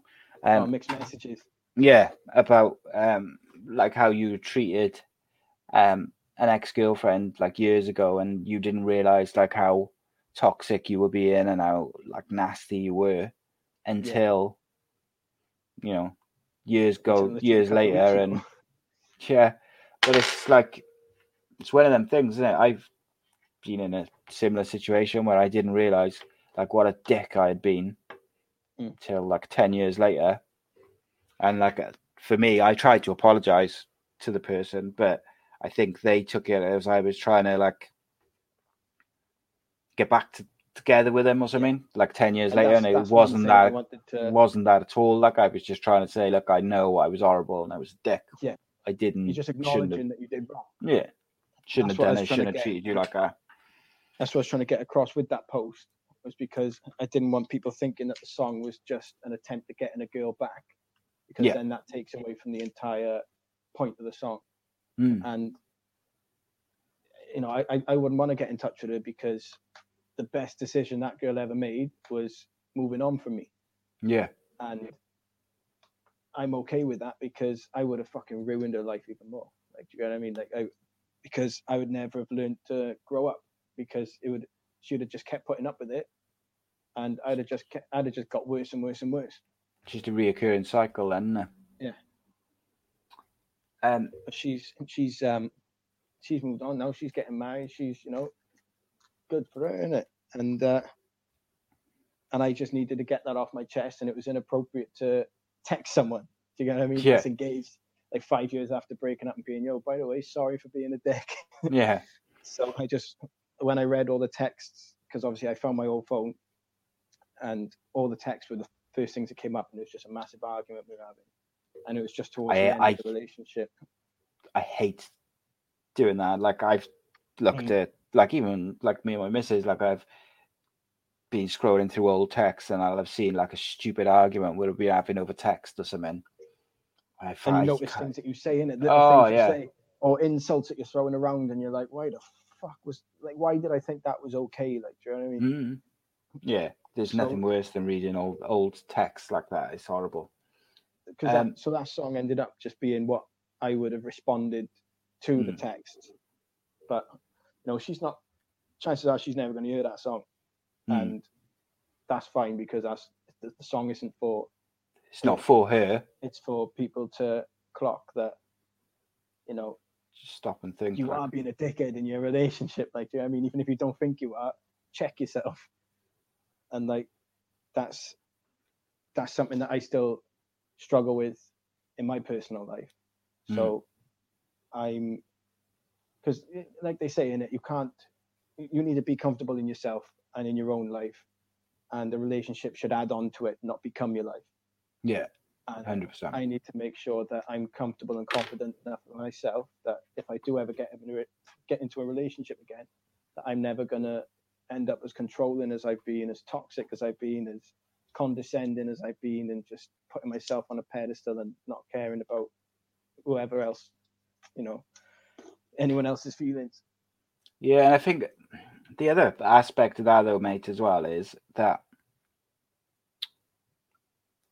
like we talked about, learning from mistakes you make um, and life experiences, is hopefully you won't make those same mistakes again because you'll be able to. Like one thing you do seem to be very adept at is checking yourself, and whether it's just give yourself a break from drinking, or if you feel like you're struggling, so hopefully, like when that situation arises, uh, or if it if it arises, and you you you find yourself saying something you shouldn't, or saying something that's not needed, you'll be able to do the same thing that you've been able to do with other aspects of your. Yeah, it's, it's at the moment the way I see it all is like I'm I'm still a work in progress. Do you know what I Mm. mean? Everyone Everyone's is, mate. progress, and like eventually, like I've I've always wanted to settle down with kids and stuff since I was little, you know, and not settle down with kids, settle down with a woman and have kids. but um, but that's that's how I wanted my life. I want I wanted a wedding. I wanted you know yeah. I wanted, you know, the love of my life or whatever, innit? And then I grew up and started thinking like that's that's not how life goes. You know, I thought that it just came to you.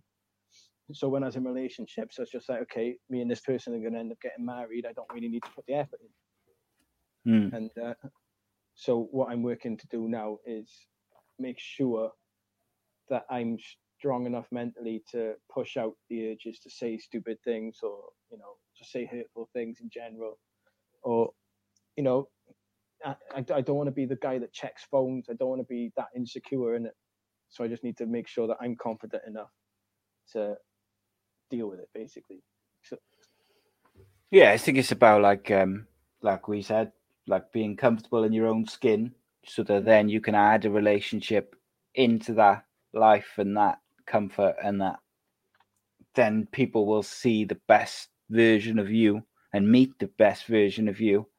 Yeah. But at the end of the day, like I'm a firm believer that it, once you stop trying to learn, is generally when things are going to go downhill. Yeah. Because you can always learn something about yourself, about the way you are, about the way you behave, about the way you look at things, about the way you interpret what other people say, the way you react to what people, if someone says something to you which is hurtful, or even if it's designed to get a reaction from you, how you deal with that is like you can always learn learn stuff. yeah Um, the way the every- way every day is a school day, as they say. Yeah, and I'm trying to learn my lessons while not damaging other people in the process. Yeah. And uh, and it took it took me years to figure out how to do it, but like I I figured it out. Like you know I mean, like I'm I'm a lot better with people than I used to be, and Mm. you know it probably won't be too long until I'm ready to be in a relationship again. But you know I want to make sure that I'm not damaging anyone's lives in general. Mm. I want to make sure that I'm doing what's best for Travis, my boy Travis, um, because he's everything to me. You? He's my best mate. He's he's fucking he's golden. He's a little prick sometimes, but you know he's that's, that's what kids are, in it. But um, I want to make sure that he's always coming first. Yeah, And That's the way, mate. That's the way. Um, okay, so the last couple of um, kind of subjects which people sent in. One of them was um, like a la- lack of self hygiene, which I think Oh, flies under the radar for people um like people who are struggling particularly with um like anxiety or like depression stress induced kind of mental health issues i think that's a massive thing because not before you know it you could have been in you could have been in your pajamas for a week Yeah. haven't had a wash haven't brushed your teeth haven't really left your room other than to go and have and, a and piss or cigarette or whatever. even bringing yourself to actually go in the bath or go in the shower and then just not actually washing when you're in there Mm, and just sitting there fucking miserable. And yeah, like not like me myself, I, I've never ever cared about how I look like, appearance wise. But Mm. that's not that's that's never been down to like any sort of depression. That's just because I just don't fucking care. Like, do you know what I mean? Like, I, I look how I look, and um, but there is also the times where I've worn the same joggers for like a month without taking them off. But mm, that's that was because of depression. Because yeah, there's a difference between me not caring how I looked appearance wise and then just me not caring. yeah, not taking care of yourself. Like, Yeah, And that's why it's like it sounds awful because I don't want people thinking to go and you need to go and have a kid to get yourself into a routine. Like that's not a fix. But I found that since I've had my boy, it's forced me into a routine. I have to get the flat clean before he comes over. I have to make sure that there's nothing on the floor that he can hurt himself with. And I have to make sure that I'm going to bed and waking up. And I need to look after myself in order to look after him. But there's a lot of people that don't have that person depending on them, that won't have that boot up the ass. And uh, and those are the people that I want to like reach out to because with like this, this, it sounds it sounds ridiculous right but with my music i make the music i make at the moment so people don't feel like they're alone and that's exactly what i'm doing with the phone with people messaging me. I just don't want anybody feeling like they're alone. And because of my mental health i've always been i've got 27 for the uh, with the club next to it for, for the 27 club because mm, my um my my the voices in my head always used to tell me that I'm going to die when I'm 27, that I'm going to, and that's what's going to happen. So, um, I want to make sure that I leave enough music that people can relate to, that if anything does ever happen to me, that they're still not alone. like they're still, you know, part of part of one big family, and I Mm. just want everybody to just smile that little bit. you get what I mean? yeah, yeah. Um, I um, I admire it, mate. I but gotta say, you've got um, a real vibe of wanting to help people, um, and I think when you consider some of the issues which you've had yourself, Mm. no one could blame you if you said, "Look, I've got to just focus on me," and I Mm. like I can't deal with other people's shit at the moment. I got to just focus on what I got to focus on. Yeah, But not only are you focusing on your own shit, but you're also trying to help other people while doing it, and you should be um, proud of that, mate. To be honest, it's it's it's something I'm proud of, but it's also something that I owe entirely to my mother. Mm. because she Okay. dealt with so much of her own shit growing up, but she always made sure that me and my sister were happy. No matter what my dad was doing to us, my mother always made sure that, you know, we were happy, we were smiling, we were healthy. And I, I just think it's rubbed off on me. And like the messages that messages I get from people saying, Oh, you're amazing for doing this, or you you know, I, I try and ignore them as much as possible because I don't want my brain going, oh yeah. You know what I mm-hmm. mean? I don't want to go into my head or anything because Yeah, that's yeah. not why I'm doing it. I don't care what people think of me. I just want to make sure that people are happy, and if I can have something to do with it, then I'll do it. I'll do my best to do it. You know what I mean? Hmm. Hundred percent, mate. Sorry, Um, I, I, I seem like I walk. I, I fucking talk in circles a lot, man. and- No, you're right, mate. This is, uh, uh, me and you both. Me and you both. Um. Okay, so the the last uh, the last kind of subject which on there was um, struggling to communicate. Um, on the yes, I mean that's an interesting one because I think anxiety could be so fucking debilitating. It Mhm. can like I avoid. I still do it now, and he- like I'm in about as good a place as I've been in a very long time at the moment. But like I, some days I just avoid everything and everyone, Well, other than my missus, my kids. Clicking the link to this earlier, my fucking chest was going Mm. because I haven't had to talk to anyone for ages.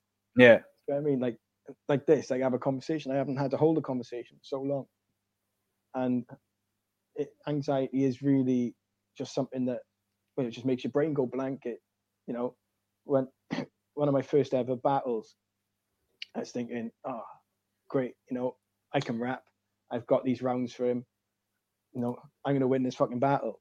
And then as soon as the cameras were on me and the crowd was there, my fucking rounds were gone and I couldn't even freestyle then either because all I could think about was I've just fucked up yeah, and and it's the same and like when people say I don't know how you can do it when it comes to battle rapping because of that pressure I don't know how some people can actors I don't know how actors can memorize all their lines. get and like, act pretend it. I don't know how actors are confident enough to act like that in a room. And it took me till I created like, until I started filming music videos properly to realize the more ridiculous you look to everyone around you when you're filming, the better the video is going to look. Mm. But but years ago, I'd sit there and I'd be like, "He looks like a twat." Like, you know I mean, why is he prancing around in front of the camera like that? Then just to just to see how sick the fucking video turned out. So then I started acting like a twat in front of the camera, and that's when my confidence started coming back. But stuff like this still brings me anxiety. Not as much as it used to, but it's just this is new to me. Do you know what I mean? Yeah, I've yeah. done this before. And um, I was on another podcast with two of my best mates now, Brighty and Fossil, um, when they were still doing their podcast, and I was just as nervous then. And you know, I know them, like I know Yeah, them really yeah. well, and it's just I, I, I don't know what it is, it, but anxiety is well. This is I tell you what, this is a prime example of how anxiety affects communication because I just went on a massive rant and said absolutely fuck all. but that's because when I'm when I'm talking, I get anxious thinking, where am I going with this story? Yeah. And then I end up just going on different stories. Well, there's different. There's different. Um, like there's different aspects to anxiety in there. You can have like where you want to stay at home and not speak to anyone, not see anyone. You don't want to text anyone. You don't want to just want to be left alone. Or you can be lose your trail of thought all the time, or you can Yeah. be uncomfortable speaking, so you can speak. You like you mumble, or you speak quietly, or you can you can go the other way whereby you're so anxious that you get really outlandish and say stupid shit or you get really loud or like there's so many different aspects and platforms and different ways that it can go and i think you know don't get me wrong like people's opinions on mental health is getting better all the time Yeah. and i think the more we talk about it and the more people talk about it and their issues and i think that's half the battle is not just talking about mental health generally and going, you know, we all suffer from mental health issues, so let's all help each other and let's just uh, spread awareness of mental health. No, let's let's talk to each other. Let's talk about our shit. Let's lay our shit all out on the table and say, look, I suffer with this every day. I deal with this, and this is what it does to me. This is how I uh, deal with it. This is how I don't deal with it. Some days it's harder than others, and then someone watching it will go, "Oh, fucking hell, that's what I do." And then it, hopefully it's like a knock-on effect where they talk to someone and say, "Oh, did you see that?" or "Did you see so and so talking about that?" or "Did you read this?" And it's just trying to do it that way. Of, that's a lot of how I approach my music. Is I want to try and leave myself as vulnerable and exposed as possible to make yeah to to let because a lot of people they'll share certain parts of their mental health or they'll share certain aspects of things that are wrong with them but then stuff that's really embarrassing to them they'll they just won't touch upon but they'll be like i've shared this much of it but i'm just going to keep this bit in, you know locked away but if i don't keep that bit locked away and just lay it all out and just be like look this is this is me this is what's going on then like you said yeah hopefully people will click like clock on and be like oh so it's not just me that does that all mm. right okay so i can talk about this now do you get what i mean because the reason people are so scared to talk about it is because they think it's only them doing it and the more yeah. people that talk about it the more normal it seems to have those behaviors and then the more comfortable people will end up becoming because it's a normal thing to do you know talking about it is a normal thing to do at that point yeah spot on mate that is that's um exactly that it's it's just letting people know that yeah it's difficult and it's sometimes it can be like that podcast I talked about earlier, like which went on for a couple of hours. It was it, was an emotional roller coaster. It was exhausting, mm. but it not only helped me, but it also had like seemed to help other people. Yeah. So like that's good. So let's keep you doing get, you that. That. You get you get that feeling, but there, don't you, in your chest, and you're like, and and that, that you know, like little butterflies in your stomach when someone says that you've actually helped them, and you're like, oh, you know what, I actually feel good about that. Like, yeah. I mean? And to me, like, I'd rather have that one person contact me and say, oh, your show talking about schizophrenia or your show talking about bipolar or whatever. That really helped me because I was having a really bad day, and that that was really difficult. I'd rather have that from one person than have a video or a podcast have a million views or downloads or whatever. And yeah. like, I'd much rather have that. Maybe, I remember you know, maybe, that's, about, maybe that's stupid of me, but no, it's not the way I feel. About about ten years ago, I made a, a mixtape called Teetotal, because uh, just because it was a play on my name and I was on a lot of drugs. Um, but there was one song on it called "Wake Up Sleepyhead" that I made after my best mate passed on, mm. and it was just me. Literally, I was just crying into the microphone, just like uh, I refuse to believe that you are not just asleep, you're just resting pretty deep, eyes closed to count the sheep. And it's basic lyrics because I couldn't write for shit back then. And um, but it was it, it was lyrics that I was feeling. You know, they were words that I was actually trying to say to him because I couldn't speak to him anymore. And I remember I got a message off somebody I'd never spoken to before. And this was just when I, I was just recording in my mother's living room with Jeremy Kyle on in the background. If you mm. took the instrumental out, you can just hear "You're Not the Father" or something in the background. but um, I had a text and it said, "Thank you, man. I was feeling really down. That really helped me get through the night." And then I was like, "Well, that's my job done now." Do you know what I mean? I, I, can yeah. buy a happy man like, because I've helped someone. And um, I was talking to one of the boys about what. Um, actually, I've been talking to a couple of artists recently about what they actually want to get out of music, and I noticed how many different reasons people are actually making music. Like there's some people that want to get all the views, there's some people that want to get all the money. I obviously, you know, money helps to be able to carry on doing it, but um, I'd I'd rather make sure that I'm connecting with the people who are listening rather than just trying to get more people listening. And and the fact that I wasn't expecting when I got the physical CDs printed, I was expecting to sell like five, and you know ones to my mother. Like, you know what I mean? Mm-hmm. And then um, it just fucking blew me away then when people just started messaging, messaging, messaging, asking for CDs. And then uh, my little emotional moment where I fucking paid the rent with the CD fucking sales, and I just never thought that was going to happen. But um, and that's why I'm getting the, the tattoo of all the signatures of people who have bought it because it's just a massive part of me and who I am, and I want them to be a part of my journey for as long as I'm still on it. You get what I mean? Yeah, hundred percent, mate. And that must have been like quite a humbling moment to pay your rent from the CD money, just for Oh, like a cried my eyes out. I'm not even ashamed to say it, bro. It was mental.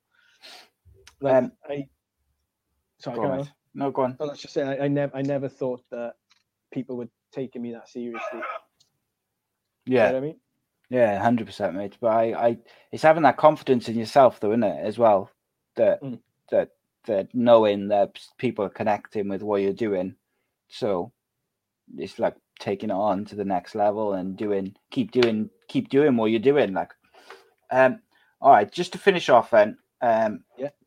I would like just to have your opinion, kind of thing, on um, like the Welsh hip hop, grime, rap scene, whatever you want to call it, um, because I wasn't massively familiar with it generally um, up until about probably six months ago, and then I kind of come across a couple of songs which I really liked, and then I was like, Jesus Christ, there's like loads of Welsh artists who are so talented, like, um, and I just couldn't believe the amount of talent that's out there just from like South Wales, like Cardiff, Swansea, Newport, Barry, Yeah. just unbelievable. Um, and I guess I just wanted to hear like your thoughts on that, on the Welsh music scene, and just where you'd like to see it go, and some of your some of the some of the artists which you like uh, like to listen to. It's starting to go um, the way I think it should go at the moment. There's a lot more, a lot more of the underdogs are coming and getting the exposure they deserve. There's still a lot of people that are slept on. Um, and like there's you got like KJ from Barry, you got Skinny Bill from West Wales, you got fucking got Crazy Jack from Swansea. You know, he's one of my best mates and but also one of the best artists that I've heard. Like, do you know what I mean? Yeah. And, and it's it's just nice that everybody's starting to get seen a lot more, and um, and especially like that. And then you've got you you got your Merkages, you've got your locals, you've got your scammers, and fucking like local as a as a big fan of fucking locals album, massive fan of his album, and uh, and then I messaged him. No, he messaged me because he saw, I think it was my dungeon or boy on the floor, and he said that he liked it. And then um, I messaged him to ask if I, I said, "Oh, I'm doing a bit more of a playful song at the moment. Would you um, would you be up for hopping on it?" And he, I, I- sent it over, and he opted on it. And honestly, I was fucking gassed. like, you know what I Mm. mean? Like, I was a massive fan of him, and he jumped on. And he's he's a really fucking nice guy. And we got like Scammer, he's a fucking really nice guy. Like he's he's always t- taking the time to talk to me. And Merkage, really nice guy as well. You know, when we did Black Sheep, we related to a lot of things that we were talking about to each other. Like, do you get what I mean? We we shared a lot of the same experiences when it came to being a parent, Hmm. and um, and it's just a lot of people. There's obviously there's some people that aren't decent people, and there are some people that are just fucking amazing characters and just amazing people to be around. And um, and I, re- I reckon if you had a few of them on you, they'd they'd they'd be entertaining to watch. Trust me. Yeah, I'd be. I I wanted like the way I look at it is like I said. I had the the Crooks on, which is a band from Chesterfield who are very very good, and um, they've been signed now by like some massive company in America and stuff. Not that that's got anything to do with them coming on here, but but when I had them on, like I'd been.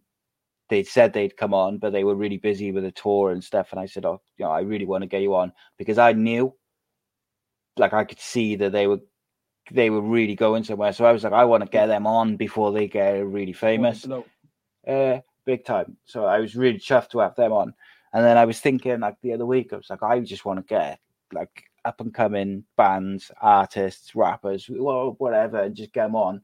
And if I can specifically get on Welsh bands and artists and stuff, I'm happy to do that, shine a bit of a light on people and and point people to their stuff. Then even better.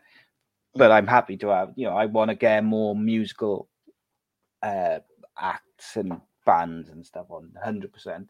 Um, I actually dropped Merkage a message the other day on his page, um, but he hasn't come back to me yet. But I mean, I'm hoping, hoping, fingers crossed that he'll uh, that he'll Have come you- on. Have you heard of Swanwick? I haven't no. Um, he's he's on his way up. Like Oh, fully, good. he's on his way up, and he's such a fucking cool guy. He's definitely worth getting in touch with. I'll, There was a- I'll, I'll, I'll, um, There was a guy. Who did I see? What was it? It was like he just did a freestyle war, like in he was just in a street. It was like Spitfire or something. It was called um, Spitfire, Fern that's- Fern Quest. It might have been. Fernquest. Oh fucking Fernquest is a beast, bro. It was mate. It was insane. This it was just like a clip of him, like he was just speaking into the you know into the camera, like in the street Mhm. in the night, like, and he was just insane what he was doing with like lyrics and that. And I was just like, wow. Yeah, Fernquest. but people don't seem to know about it like like welsh like the amount of welsh talent and there's there's so many like it's not like just one or maybe two It's because like- it got laughed at for so long, though, isn't it? You know, Yeah. when you hear a Welsh rapper, you don't, you, you just think, oh, for fuck's sake. You know? well everyone thinks a goldie looking chain don't they That's Every time. exactly it, Exactly. As soon as you're over the bridge, not so much anymore, but it used to be, oh, you sound like Goldie Looking Chain. It didn't matter what you were saying, what type of Yeah. music you were doing. A song, if you were rapping, you were Goldie Looking Chain. oh yeah oh yes so um so to finish us off you're gonna perform as i like to get my musical acts to do and it's Oh, totally that's totally oh, totally sweat sweat patches oh yeah patches. All that And, uh, sitting down on my living room floor, that's No, too much been hard. been hard work, haven't it? Um, so tell tell the people uh, where they can find you on social media, and tell the people then what song you are going to do. Um, you can find me on Facebook under T-Rev or forward slash Trevolution Jack. Um, you can find me on Instagram at Pass Me the Jack. and I can't remember what my Twitter is. I think it's Pass Me a Jack, but with an extra K at the end. And There you go. Uh, I'm going to be doing uh, my song My Dungeon from my uh, Boy on the Floor EP. Excellent. I'm looking forward to it. And um, guys, subscribe to the YouTube channel, youtube.com slash Ace Podcast Nation. Tell your friends, spread the word. We have um, a live football show every Monday night, uh, which is the Andy Campbell show. We have lots of different guests. Last week we had Robbie Earnshaw. We had uh, Daniel Gabbidon a couple of weeks ago. We had Clayton Blackmore the week before last. We had who else? We have Stewart Downing, current Blackburn midfielder, former England international. Uh, this coming Monday, or the Monday just gone, as this goes out, as you people will see it, we had Cardiff City chairman Mehmet Dalman, and uh, we've had all sorts of people. We have lots of really good guests on the football show. We have a an MMA and boxing show, which is out every Wednesday usually, but uh, not this week. But it's back to normal next week, every Wednesday. Got other stuff, my story, unscripted, uncensored, and uh, various other series. Give us a subscribe, get involved in the comments, check out T-Rev is stuff because it is awesome. And uh, mate, thank you for joining me. I've had Hey, a good thank you for time. reaching out, bro, and fucking, hey, you're killing it, man. awesome, mate. Big We, um. I know we're like we've touched on some heavy subjects and that, and um, maybe next time you come on, we'll just have a a chit chat about music and life and shit. one, like- is it? Yeah, that's what we'll get you on. trust. We'll get you on that, and then people can ask you all sorts of random shit. But uh, yeah, it's, it's all good, mate. But um, yeah, and I will like to say as well, and I'll put links in the description. Is Oh, would you put would you put this phone number in it? yes, Well- yeah, send it over to me and I'll put it in. Um, and also I'll put links to minds.org in the in the description as well. Um, I'm actually raising money for uh, Mind at the moment, so my hair is really really long. It's like 17 inches Oh, long. you gonna do? so I'm uh, next Tuesday. So unfortunately, this show will have be out after the deadline. But next Tuesday, I'm having it cut off, and I'm donating all my hair to the Little Princesses Trust, which makes wigs for like kids who've got cancer treatments and stuff who've lost their hair. so Oh, I'm man. donating all my hair, and um, and then I'm also raising money for for Mind, which is a mental health charity which helps people, particularly uh, when they, you know they're in crisis or having uh, Yeah. severe issues. They um, they do a lot of great work, so I'm raising some money for them. Um, but yeah, that's that. So the next time we have a show, I will not have long hair. I will all be it'll be shaved short. Nervous? No, I think it's going to be. I'd probably end up crying, mate, because I love my hair. It's, it's luxurious and beautiful.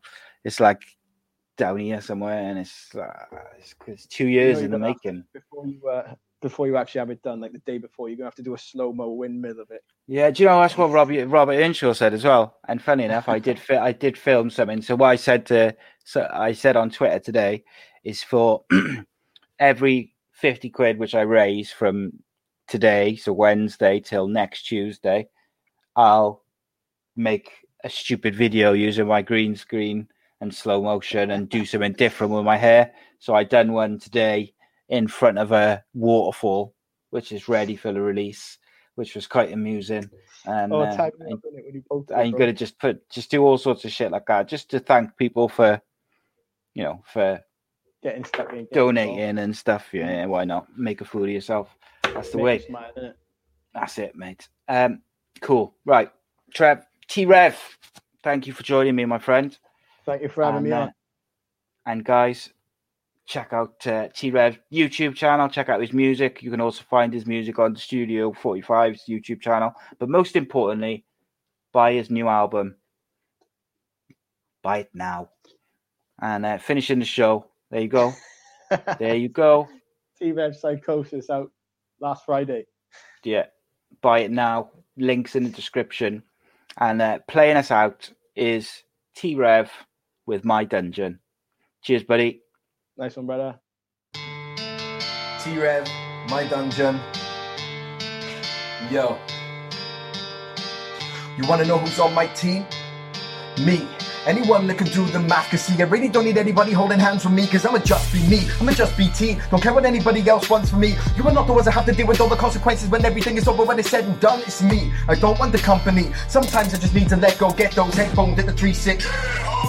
And now back to my dungeon. See, now I separate myself. I don't try to get away from hell. I don't want no better days and swell. I just put that pen to page on my pen that range. Relive my yesterdays and well. Give all my stress away, can tell. I don't want what's best for me. Give me a second to breathe and I'll suffocate myself. Let's talk to my tattoos a bit. On my neck, I got my logo, which is my friend hanging from a noose. And this has put me up to a lot of criticism. Like, why is he doing this? Like, why would you show respect by having him hanging on a noose? That's sick. Same reason you worship Jesus Christ and still carry a crucifix. My entire life is spent praying to a God that was there. And when I get to press with the messages, send the thoughts of people. When I dub my mouth hands, is everyone I want to care anything to show messages saying send thoughts of friends. Well, the thought was there, but sometimes you just need to let go, get those headphones at the 3 6. I wasn't born to care, I was born to stand out. And stray off the planned route. I refuse to be another victim wishing for a handout. And trying to sell pity, thinking it with a trap crowds. I want both the back down and back out. But sometimes I just need to let go, get those headphones at the 3 6. Who's spitting corny raps now? Cobain gets my head shot from all the disrespect I see. Keep taking the edge off, then there's nothing left of me. Providing my own therapy. Now I'm the best I've ever been. So you need to step the game up before you ever send for me. People saw my music as a hobby in the start. Don't think you were ever gonna block me from my path. I don't care what it takes, man. Like I did on lay sands. Everywhere I go and catching bodies with my bars. Speak my mind cause I want to do it for me. Won't withhold a story, even if I show no glory. But your attitude just for me. Doesn't matter what you call me, cause I look up to the man in black. Remember what he taught me. I feel like I did enough. I'm digging up all of the immortal seeds. Can't afford a verse off me. How you gonna tell me the talk is cheap? They say just cause you don't think you'll get it don't mean you can't try it. I won't sit complaining, claiming that I've had a hard life, but you tell me I can do anything as long as I work hard, right? And tell me when I'm gonna blow up, cause 24-7 is my part time. Every night that they awake and pay because I can't sit down. Promote what's on me, cause they know that I'm a track close. Do I wanna play this gig? I need to give an answer now. Do I want my sanity or money in my bank account? I'm about to fold the hand them down and take my chips and cash it out. Sometimes I need to let go, get those headphones at the 3-6. Take my mic and then pass it round. There's me on TV, hope my dad can see me. Get mad and see like how you need me. I mean he's probably dead by now. And I dream about the second that he goes every night on repeat. Don't try to see me reaching out for freebies. Sometimes I just need to let go, get those headphones at the 3 6. I hope you die in your own feces and cry every night. I don't like who I am. No one fight for my life. I wanna die in the background. When I say goodbye, no, I might knock him background. Having panic attacks, I can't put the jack down. Oh no, stop. Trying to be something that we just know you're not. You're not a badass. Stop being so over the top. Also, my son is more than just a photo op. Yes! I need a bad or evil. I'm just not good with people. My life is like a horror movie. What I see tomorrow, do we even know if there's enough cast for a sequel? I shout to my son, crying about it when I'm done. He don't understand that I struggle more than anyone to be a father without a father. Where'd you go, dad? Just wondering why's my daddy so mad? Why does daddy never laugh? Why does daddy never smile? Why's the last time daddy get a bath? Why does daddy always shout when I'm trying to make it great? What are in those tablets, dad? The ones you've been taking since your daddy left you. It's setting in now. I'm watching Travis sleep, and I just feel like I'm letting him down. Why can't I just man up and accept the help they're offering? Why, when I'm performing, do I feel like I have got to drink? Why can I just not fit in? Sometimes I need to let go, get those headphones at the 3 6. Sit down and have a proper think, but to sum everything up, I'm making myself someone. Taking out from no one, not even a loved one. Taking off from crash, packing these dum dums for these dum dums. My mother is a young gun, break my pen and let the blood run. Sometimes I just need to let go, get those headphones at the 3 6. And now I go back to my dungeon.